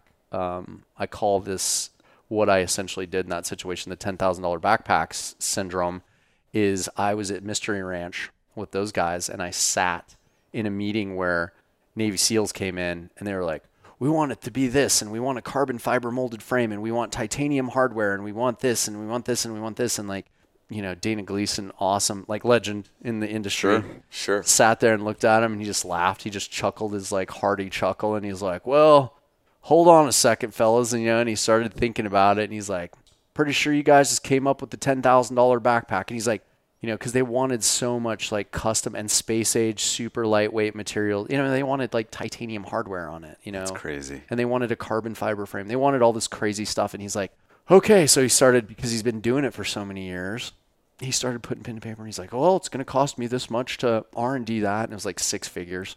And then he's like, and I think these guys were from Dev Group. I think they were from SEAL Team Six. But he's like, you know, so they were used to like nobody ever telling him no. and so he started laughing, and he's like, well, how much? How many of these you guys are gonna buy? And they're like, oh, it's just for our troop. And he's like, so you want me to sink three hundred fifty thousand dollars into R and D to sell you thirty of these at ten grand a pop? You know, that's not gonna be. That's not gonna get me my money back. So he, uh, you know, so then after watching that meeting and like watching this whole thing go down, I was like, oh, the ten thousand dollar backpack syndrome. And I was like, I did that to Todd, Yeah. not intentionally, but I designed the ten thousand dollar anorak. Yeah, yeah. Do you Yeah. do you still have any of them? Dude, I we have some in the museum. Actually, we had a couple left. We kept them on the website because Yeah. it's a cool piece to have. Yeah. And we had a couple of rock stars, literal rock stars, buy a couple. I'm like, who just bought this? It's an eight hundred dollar piece, Yeah. and I'm barely making my money back at eight hundred dollars. And we sold one recently. Oh, good. Yeah, Well, good. yeah. Well, then fuck you and your apology. so yeah. So speaking of rock stars, um, did you hang out with Post Malone last night? Ah. Mary told me a little story today. Well, I'll let Mary tell the story because I needed my beauty sleep. Oh, so you did not? You did you did you punch out? You, I did, man. I couldn't do it. I couldn't do it. you didn't go? I didn't go. What is wrong with you? I know, man. I guess I'm just not a big enough fan or something, or you know, I'm just a wimp. You went, didn't you? Yeah. yeah, Eric went. Yeah. He checked it out. Yeah. And he, I, I can't believe that kid is still standing right now, man. Because Yeah, he told me we were we were in the he booth. He's like, "Bro, sleep." I've never had a Red Bull in my life, but I might." Did you drink one? Oh, seriously. you- you should have, man. You should have. Yeah. No, but I heard it was pretty epic. I heard the story, and it was. Yeah, Mary cool. said did she went and hung. I thought I assumed that you'd be there with her. No, I mean She's a cool. wildcat. Your sister's a Oh, wildcat. dude, we bro. definitely have. We're yin and yang, man. Like, I'm in bed by nine o'clock, like you know, snuggling in my bed, and Mm-hmm. she's out like tearing it up. Yeah. So she went. She went out and poured up with Post Malone. She told me she's like, I passed out on his couch at some point. She goes, I think it was like six in the morning. I was like, she's like, he came by and tapped my foot, and I was like, good night. I'm going to bed, and like went up to his room. She said he was a blast to hang out with. I've heard a lot of people say that because I know a few people in the industry that like hang out with him pretty regularly. Yeah, and I love how much he supports, you know, the military and the Second Amendment like crowd, and like he loves, you know, guns, and he trains. You know, people. ta- I see comments where people are talking shit, but he like legitimately takes it seriously, and he trains with like top tier dudes, and he's he's not a he's not an idiot with a gun. Like he knows what he knows what's up. Oh, so, dude, yeah. I hear he's like John Wick action, Yeah, man. yeah. Like the training that he's like done. I mean, he's a young guy, Yep. And he's athletic, Mm-hmm. and he has the resources, and you know, yeah, that's a great combination of being a good a good shooter. So yeah, for sure. Yeah, I've heard stuff, and I was even in the booth today talking to a couple other guys that have training uh, companies and oth- and work with other brands, and Mm-hmm. they're like, Todd, if you see him, can you thank him because he's like bought so much stuff of our website. Yeah. And you hear that in this industry, like, oh my gosh, man, we got this huge order. We had no idea who it was for, what it was for, but somebody told me it was Post Malone. They're like, Mm-hmm. Yeah. man, if you ever hear from him, like, thank him, man, because it was a great order and he's a great customer. Yeah, good dude. Yeah. I like what what do you call it? A net net positive gain, or what do you call it? Yeah, net Yeah. positive for the industry. Yeah, for Yeah. sure. Like- Although he definitely walks t- that. I mean, that's a tightrope walk he's got to walk Mm-hmm. You know he's passionate about this, right? Mm-hmm. But it's not necessarily the best look for his, you Yeah, know. for what he's doing. I don't think he cares though. I think he's been he's so successful now at this point, which good on him. Great on him for being like being as successful as he is. I don't think I don't know if he cares that much anymore. Really? Yeah. I think you always have to care. I think you just have to be careful, man. What do you think? You hung out with him. Do you think he ca- do you think he cares about what, you know, like people talking shit about what he's doing? I'm gonna have to get his ass on the podcast. Is what I'm gonna have to do. I'm gonna work on. He's getting still him- here. I'm He's gonna still work on- here. I'm gonna work on getting him on the podcast. Well, maybe any of your listeners are listening now. I'll be like, Mary, get me Post Malone. Let's get him on the podcast. I want to talk to him. I want to thank him for all the positive things he's doing for the industry. Yeah, that would be great. So yeah, so OTTE here, man. So where do you see Gear going? Do you have like strategic plans going in, into this next year? Like, what are your big ticket items in terms of product development? Like, you got because you guys have some really cool products right now. You've got like the Hawaiian shirts that you're talking about. You guys make some great like um, inclement weather apparel, like tech apparel. Yep. You guys have always done that. Soft right. shell was like fucking you. You're one of the persons that spearheaded soft shell in the industry. We're the first ones to do a multicam soft yeah, shell. yeah. A lot Back of people when don't know that. Yeah, back when a lot of people say another company in based in Vancouver did it Yeah, first. fuck I'm you, like, Arcteryx. Fuck you. no, Arcteryx makes they make really good shit, but I'm really not stoked on like what's going. I don't know what the fuck's going on with their company, but like Yeah. they got they've been bought and sold so many times. Like I don't know who the ne- new corporate leadership is, but I used to have really really great connects. At, I mean, I still I still have a pro account with them Right. that was given like set up and given to me by my friends at Leaf. Right. And like this last year, we tried to order some new Leaf gear, and they were like, "Oh, well, your account." So I had to call the company because I'm like, because it says in my pro account, like when you log on to the back end of my pro account, it says Leaf, and I'm like, bro, like I my I called the I can't remember who I talked to over there. and I was Customer service or yeah, yeah. I started in customer service and they couldn't help me, so I ended up talking to some VP over there, and I'm like, look, I I I was opened a professional industry professional account by the Leaf team on the Leaf side of the house to get pro deals on Leaf gear because that's Right. what I do.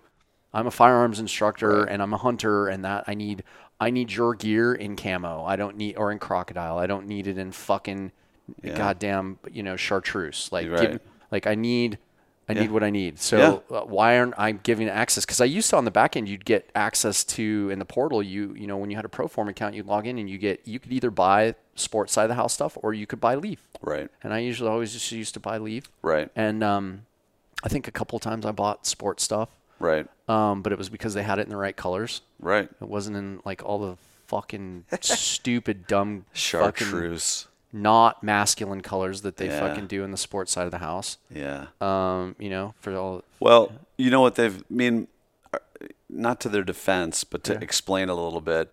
I mean, you have to understand that that company has grown so big, and it's grown big on the commercial side, right? The ski hunt, outdoor side of things. And Leaf was started by a bunch of passionate guys, but if you look at the overall business, I mean, you got to look at the bean counters. Got to take a mm-hmm. look, and they say, okay, how big is our commercial business? Yeah. How big is our leaf business? And then they look and they say, wait a minute, we sell more in this one style and one color and one fleece jacket than we do all of leaf. Like, why does leaf exist? Let's just sell more of that one fleece color. Okay. So but devil's becomes- advocate on that is if they would stop being cunts about like who they sell leaf gear to and they opened it up to the commercial market and made it commercially available for like the 2A crowd, Yeah. that would not be the case. Well, they don't want to do that Yeah, because that's going to hurt their reputation. Yeah, because they're bitches. I mean, a lot of companies, and I don't want to name other names, but there's other companies out there that if their core customer I think you should realized name- I think you should how many them. bodies have been stacked, uh, people wearing these core outdoor brands. I think you're talking about Patagonia. If you don't want to say it, I'll say it. Okay. All right. If their core customer base realized that, you know, I mean, none of these fucking they would be hippies. a little bit they don't upset. listen.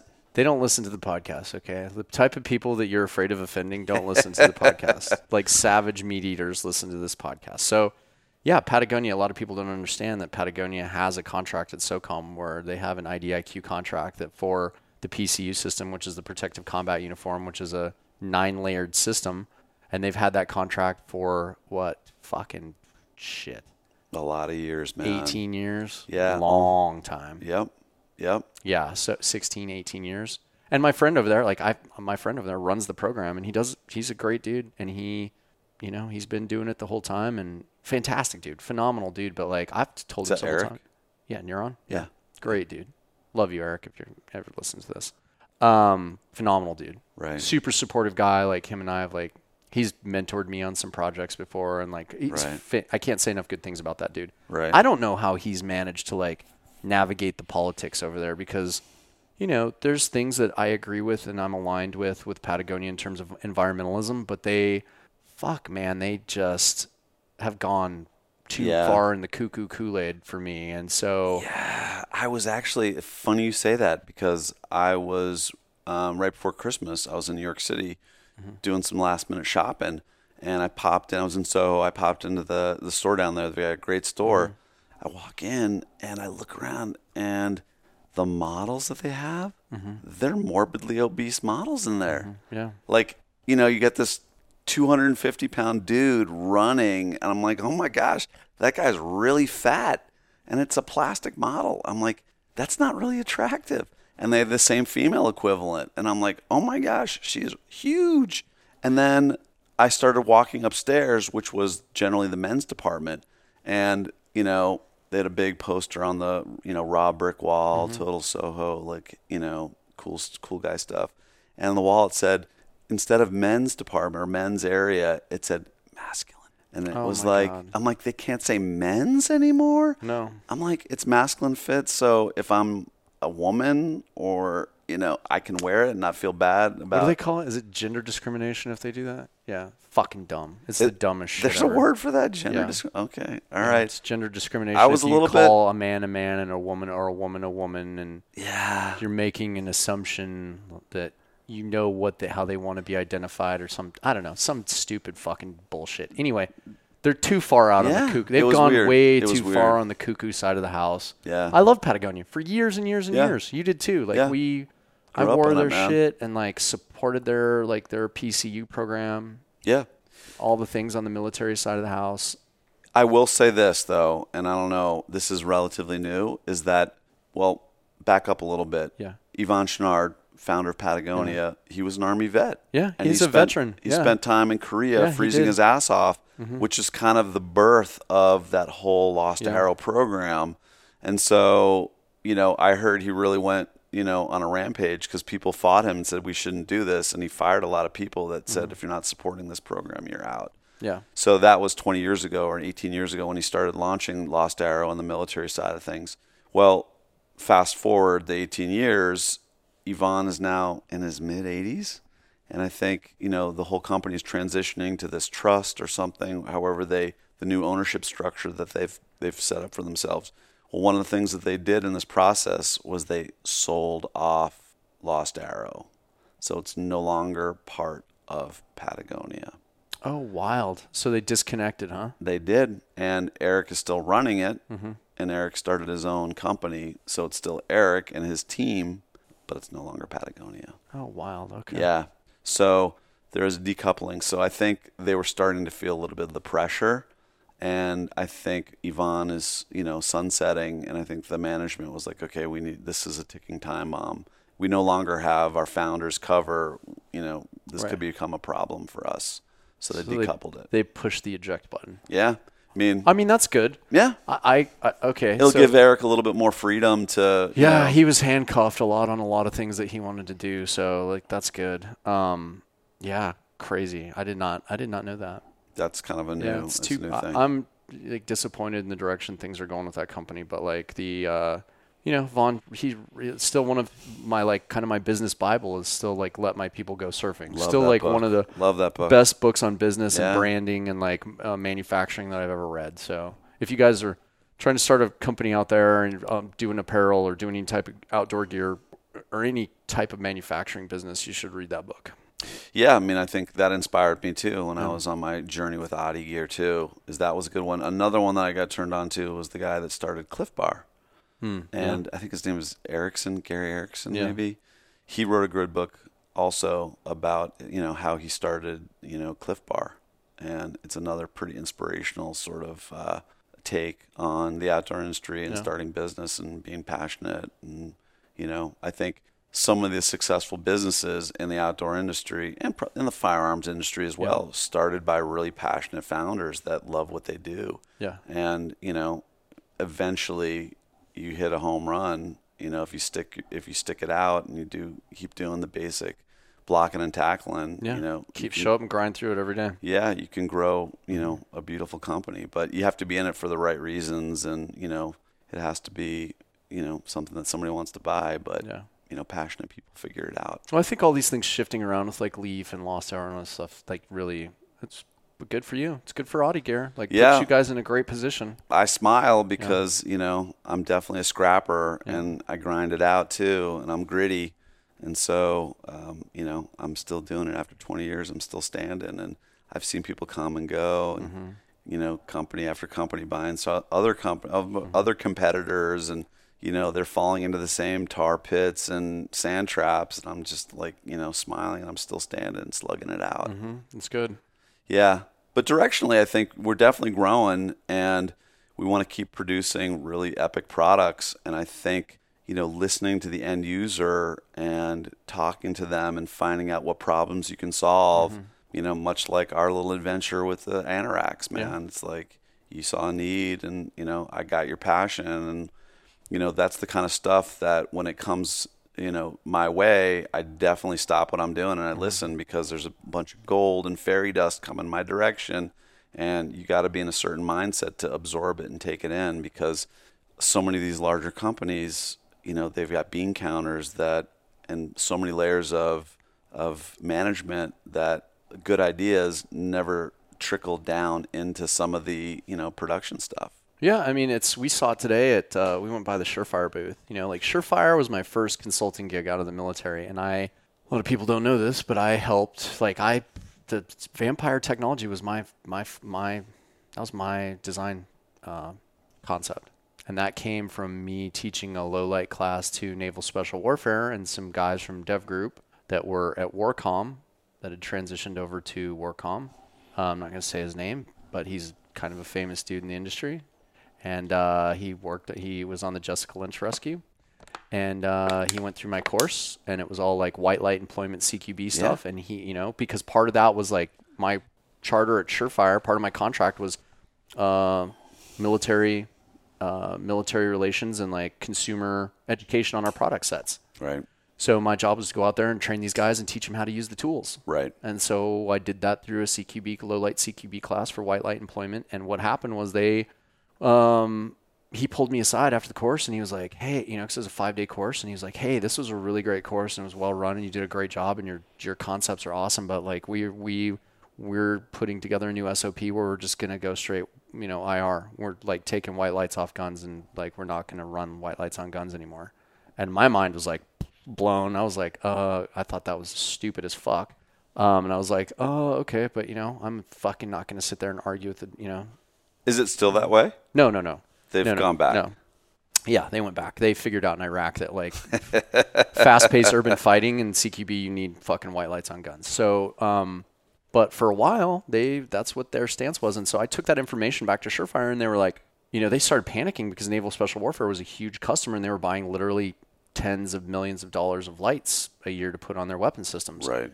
And so, you know, I'm sitting in this room with like all the C suite executives at Surefire, and they're like, oh, this, that, the other. And it just popped into my head while I'm sitting there listening to these guys like panic about how all these, they're going to lose all these sales. And I was like, um, why don't we just build an IR light? And they like stopped and they just looked at me like I had a dick growing out of my forehead. and the owner of Surefire, John Matthews, was like, okay, well, do you have some ideas around that? You've got some concepts? And I was like, yeah, I've got some ideas. I was like, we have this aviator light that, you know, it's a two stage switch, does white light, then it does a color, and it's for aviation crews to like, you know, sustain their night vision inside the cockpit, looking at things under red lens.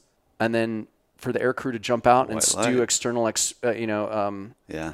uh, inspections on the on the aircraft on- with a white light. Yeah. And One- and so I was like, we just changed the colored LEDs to IR. IR LED, LEDs. Problem solved. And so he's like, tomorrow morning, we're sitting down, we're having a design, you know, we're going to brainstorm on this design. So I came into his office the next morning, we sat down, and he got, and this is how John Matthews, he probably still does it. I mean, he's in his early, I think he's in maybe creeping towards his 90s right now, still comes into the office every day. And he had this way of doing product development where he'd get a legal pad out and he would just like take all these notes and then he would take those notes and he would talk to a few different people, you know, other subject matter experts besides me. Yeah. and he would get their opinions on things and he would take those notes. And then if he decided he wanted to run that product he would hand those notes over to the chief engineering team and they would start working on it. And, w- and i think at that time it was paul kim um, and paul you know paul was there during all this. And i was like hey get me an aviator put me ir leds in it give me a ring mount and i will go start test doing testing on this. And so that's how it started. Right. And we tested through it and i validated the concepts of like taking a white light and an ir light and putting them together Wow. fast forward through a development cycle and I was, you know, deploying to Afghanistan during all this and then coming back from Afghanistan and giving them like Right. combat T&E they came up with the M20 the M720V Vampire based off of my concept and my direction and you know they didn't design it exactly how I would have but they they they got it out and they got it done and when they got it done they naval special warfare came back to the table and they uh, bought a 12 million 12.6 million dollar contract for vampire lights so I thought I was a made man. I'm like, fuck, dude. Oh, I just wrote my ticket in this industry. Oh, I no. will never like. I'm a fucking. I'm like Joe Pesci and fucking Goodfellas up in this motherfucker. Like nobody's gonna ever fire me from Surefire. Wrong. Dude, what happened? One of the chief engineers who didn't like me because I was a fucking asshole to him during the development process because he thought he knew better than the end user who had to go shoot dudes with this piece Yeah. of gear Yeah. he was an engineer and thought he knew better on how to like set up the switching and what to do with it. And so him and I were constantly arguing during the development process. So he hated my guts. And so he started this rumor that I was going to sue the company for part of the award contract. And nobody asked me, you know, hey, is this true? Like just made the assumption and they're like, um, yeah, we decided not to renew your contract. And so I got laid off. Uh, after giving them a $12 million idea. Yeah. Ah, It was my first consulting gig and wow. I was happy making my six. You know, they were paying me like hundred and three thousand dollars a year to do to you know Yeah. to come in and do these things and and uh, Oh. yeah, but yeah, it's a Lesson yeah, learned. lesson learned. So So, wow. Do you know Yeah. where that engineer is today? oh no, I have no idea where he's at today. I know he's not at Surefire anymore. He hasn't been at Surefire for years because I've asked about him a couple times. But like, the more things like you know they the, the you know they what's the old saying the, the more they the more they change the more they stay the same. Yeah. yeah. So thing- we went in there today and they were like, you know, still like n- nobody in there has any idea who I am Right. now. And, you know, no, like none of the old people that I worked with work there anymore. Right. And so it's just, it's just, they've grown into this big monster company, like you were saying, that like you should recognize, you know, these, you know, you should recognize gold when somebody like lays Yeah. a gold egg in your lap. You should Yeah. recognize it. And so they continue to do, you know, crazy things and like looking at their marketing models and what they're doing now, like they've gone full circle. Like Well- back in my day in the early 2000s, we knew like having a hotspot and a high output light that gets lots of candela to like so that you can see it under a magnified optic for at distance and remove somebody's visual horizon very effectively in a CQB environment Right. was where the direction we needed to go. Right. And after I left and other dudes got laid off at the company that had combat experience and development experience in the company, somebody got the bright idea to come up with this max vision beam technology which like gives you this super floody light that has no hotspot and it completely cuts off the balls on your max effective range on your light. And that's the development process that they've gone down for years and years and years. Well, now high output lights with a hotspot that you know have lots of candela and lots of punch have come back to the table and they think that they've like rediscovered gold again and i'm like you stupid fucks just went in a complete Yeah. circle Yeah. you just went a huge you just took 20 years to go in a fucking circle You know, it never ceases to amaze me. I mean, I see this too on my side with the soft goods too. It's like the same mistakes keep getting played out over Mm-hmm. and over again because there's no continuity of you know there's no one there that remembers the past Mm-hmm. so you get some the new team comes in and they have no idea what the last team was doing or the team before and there's no one keeping track of the history so then they start redoing the same research and development that had already been taken care of decades before and you know Eric Graves to his credit he turned me onto a book called you know snafus and you know jungle warfare or something like that I Yeah. bought it a couple years ago and it talks a lot about that about Mm-hmm. how you know for example the fabrics that we were using in Mm-hmm. Were the most awful fabrics for a tropical environment because and the North Vietnamese had better uniforms than us during that during that conflict Mm-hmm. Because they were using this old school woven fabric that mosquito proboscis couldn't get through so Mm-hmm. their guys weren't getting malaria and it was keeping them cool and comfortable in a tropical environment meanwhile we're using this really open poplin sort of fabric which we had to soak in DEET to Mm-hmm. keep the bugs from getting in and you know the proboscis could go right through it and you know because no one remembered the right fabrics to be using from earlier conflicts and Mm-hmm. it's just like stupid shit that keeps getting rehashed over and over again yeah and i think f- didn't a lot of other smaller upstart light companies kind of eat Surefire's lunch in a few different development projects Mm-hmm. When it came to the switches and Yep. some of the other design features. I don't Yeah, know. they're kind of like their own worst enemy, where they just can't get the hell out of their own way, and they, they, uh, you know, because they are, I don't know, they they have this elitist attitude, like some companies get. They get this elitist attitude where they're Yeah. like they don't ha- they don't like to listen to their customers because they think they know better. Oh man. and they stop listening to their customers, and then what happens is like the customers like complain enough that competitors in the market are like, Oh yeah. I mean, it's the whole reason that HoloSun has become a fucking thing with optics. You got this Chicom communist fuckbag company that they're owned by. They have direct ties to the fucking PLA and the C, the CCP. It's not an American company manufacturing things in China. It's a straight up fucking Chicom company using Americans and using our industry to do R and D for the PLA.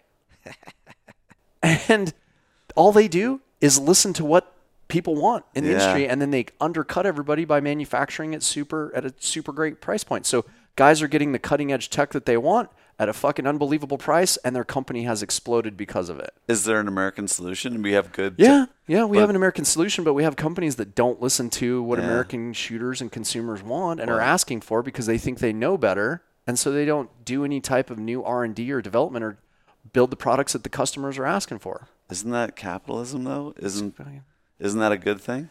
I mean, it's not a good thing when you have like the most red-blooded patriotic industry in the in the country that's you know super like you know give me liberty or give me death fucking, and they're supporting a Chicom company. Like, go read fucking Stealth War, go read Unrestricted Warfare, and go read Hundred Year Marathon, and they completely lay out their hundred year plan on how to completely subvert and destroy Yeah. the U.S. without any type of war, like without any type of direct conflict, Not shooting a bullet. without shooting a bullet Yeah. and then this is one of their strategies. And like, what's the like? I gotta be careful what I say here, but like the we discovered uh some shit that went down a year ago. Was it a year ago? Where Chinese Soft sent a bunch of their dudes to come over here on um, student visas, graduated from um, they went to college, graduated while they're like soft dudes came over here, graduated from college, and then went to training with um, retired soft trainers in our industry and got trained. And then they also ripped off a bunch of our tech, like bought nods and bought a bunch of fucking sensitive items while they were here and took them back to China and helped a company in China develop a bunch of shit. And then like the internet's just like we we stumbled onto this like a year ago and like talked about it briefly a year ago on, on social media Yeah. and like now the industry's just finding out about it again but like that's what chinese they're doing they're sending Yeah. soft guys over here to train with our veterans and then those guys are going back and training their guys and they're Right. stealing tech and taking it back to china Right. Well, I mean, kind of a good plan, right? Yeah. If if you don't have the resources and the time, you got to play catch up somehow, right? Yeah. You got to figure it out. I mean, Yep. never fight fair. Isn't that what the motto of Mm-hmm. some folks are? Yep. I mean, you know, I don't want to say good for them, but you know, we got to step up our game to be able to catch that shit. You're That's correct. like the 9/11 hijackers, man. They learned to fly planes in Florida. yes You know, they didn't learn how to land them. They learned how to take them off. yeah And- and they hijacked them with fucking box cutters Right. So- I'm like, you know, I think because we are a capitalist country, we like to make money. Mm-hmm. And, you know, if people are offering us money for the services we provide, that kind of blinds us to some of the, you know, not so good side of, you know, capitalism, where we're actually giving our playbook to folks that don't have our best interest. no And so it's something we need to watch out for. And I don't know what the solution is. I mean, I think it starts with conversations about it. I mean, learning about what happened, finding out what we can do better to let it not happen again. Mm-hmm. Because I think all of America, all of, all of us in America want to see America succeed and go into the future and, and um, you know, have a successful country for our kids and our Yeah. grandkids. And, you know, solving these problems now is going to be an important thing to do. Otherwise, yeah, we're going to lose the Hundred Year War. Yeah, you're absolutely correct. Yeah, and to be clear, like I don't like my best friend's Chinese, and and fucking I love Chinese food and Chinese people are usually pretty fucking cool Yeah, for the most part, but fuck their government. And I find usually like when I hang out in foreign countries with people, like there's a group of Russians that I hang out with over in in Australia that are really cool people and they are awesome and I don't judge them for what their government's doing. They're great. They're great people. And so same thing with you know the Chinese. I'm, I've met lots of Chinese people that are great, awesome, awesome humans. Right. But like what their government's doing is bullshit. I will say this though. I mean, I still think America is the dream factory, man. It is. I mean, we have so many problems, especially with our educational system. However, you know, we're not robots, and as fucked up as it may be, Yeah. we still are creative, man. And that's our like special sauce is like we can create cool shit. Mm-hmm. I mean, if you look at what technology has been created by America over the last or the West in the last mm-hmm. hundred years versus Asian countries, Yeah. be that Japan or China or Korea, you know, besides the Betamax, mm-hmm. I'm trying to think what else. And you know, gunpowder a couple thousand years ago. Right. But I'm like, what other technologies have come out of that system? Yeah. I mean, they're great at manufacturing it smaller, cheaper, faster, better.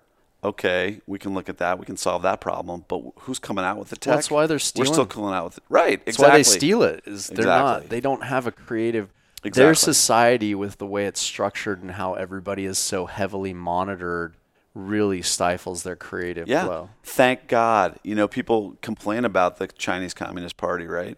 But I'm like, thank God, because if they unleashed the power of that 1.4 billion people, we would definitely be doomed, man. Mm-hmm. Yeah. But because they have, they're so holding on so tight, it's restricting their creativity. It's restricting and throttling and governing that society. And thank God. Mm-hmm.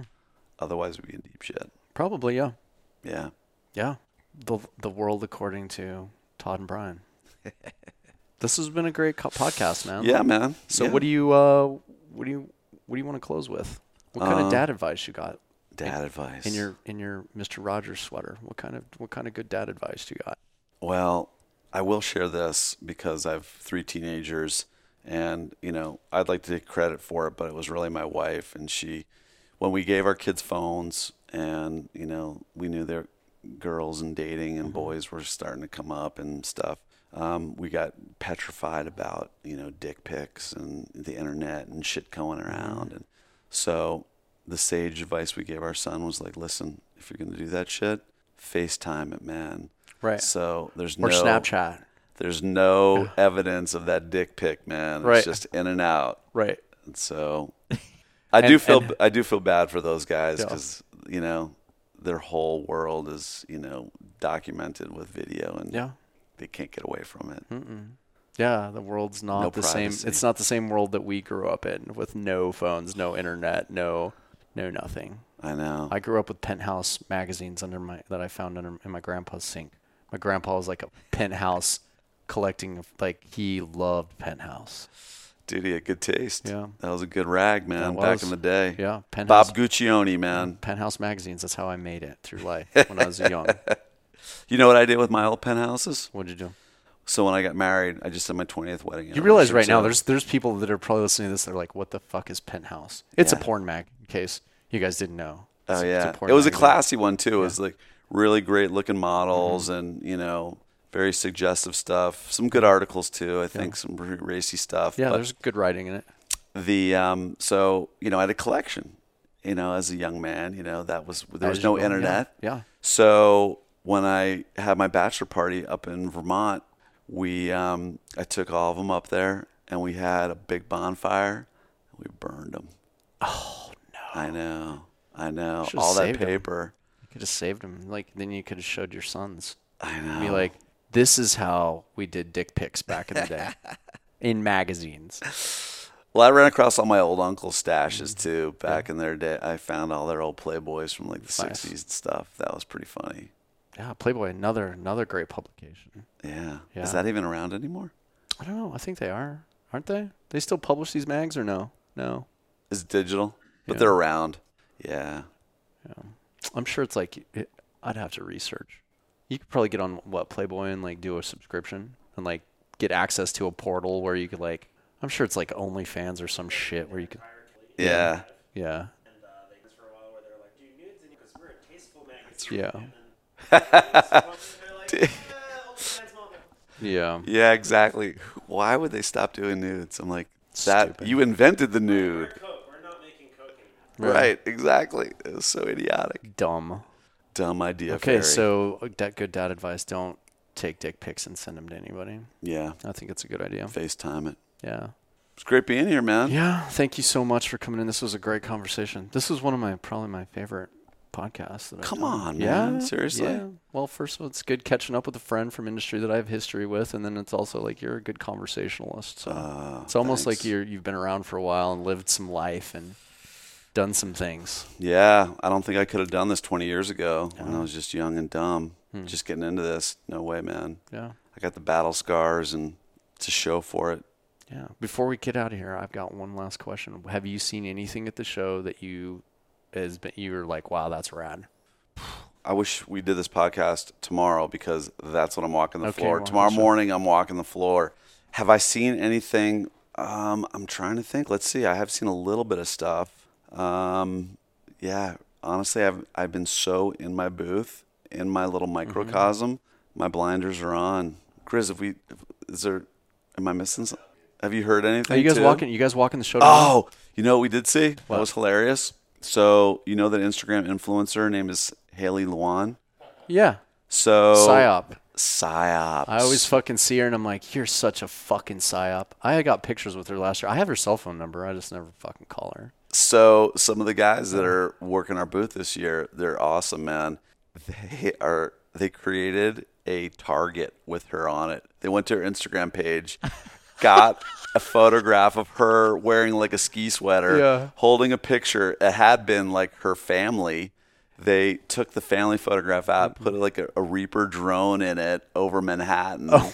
She's holding it like this, and they put like a target silhouette over her Oh man. because half the industry loves her. Yeah. Mm-hmm. They'll pin this up on their wall and, you know, spank off to it. The other half hates her. They will actually use it as a target. They'll and actually be shoot it, yeah. Happily shooting her face Yeah. out.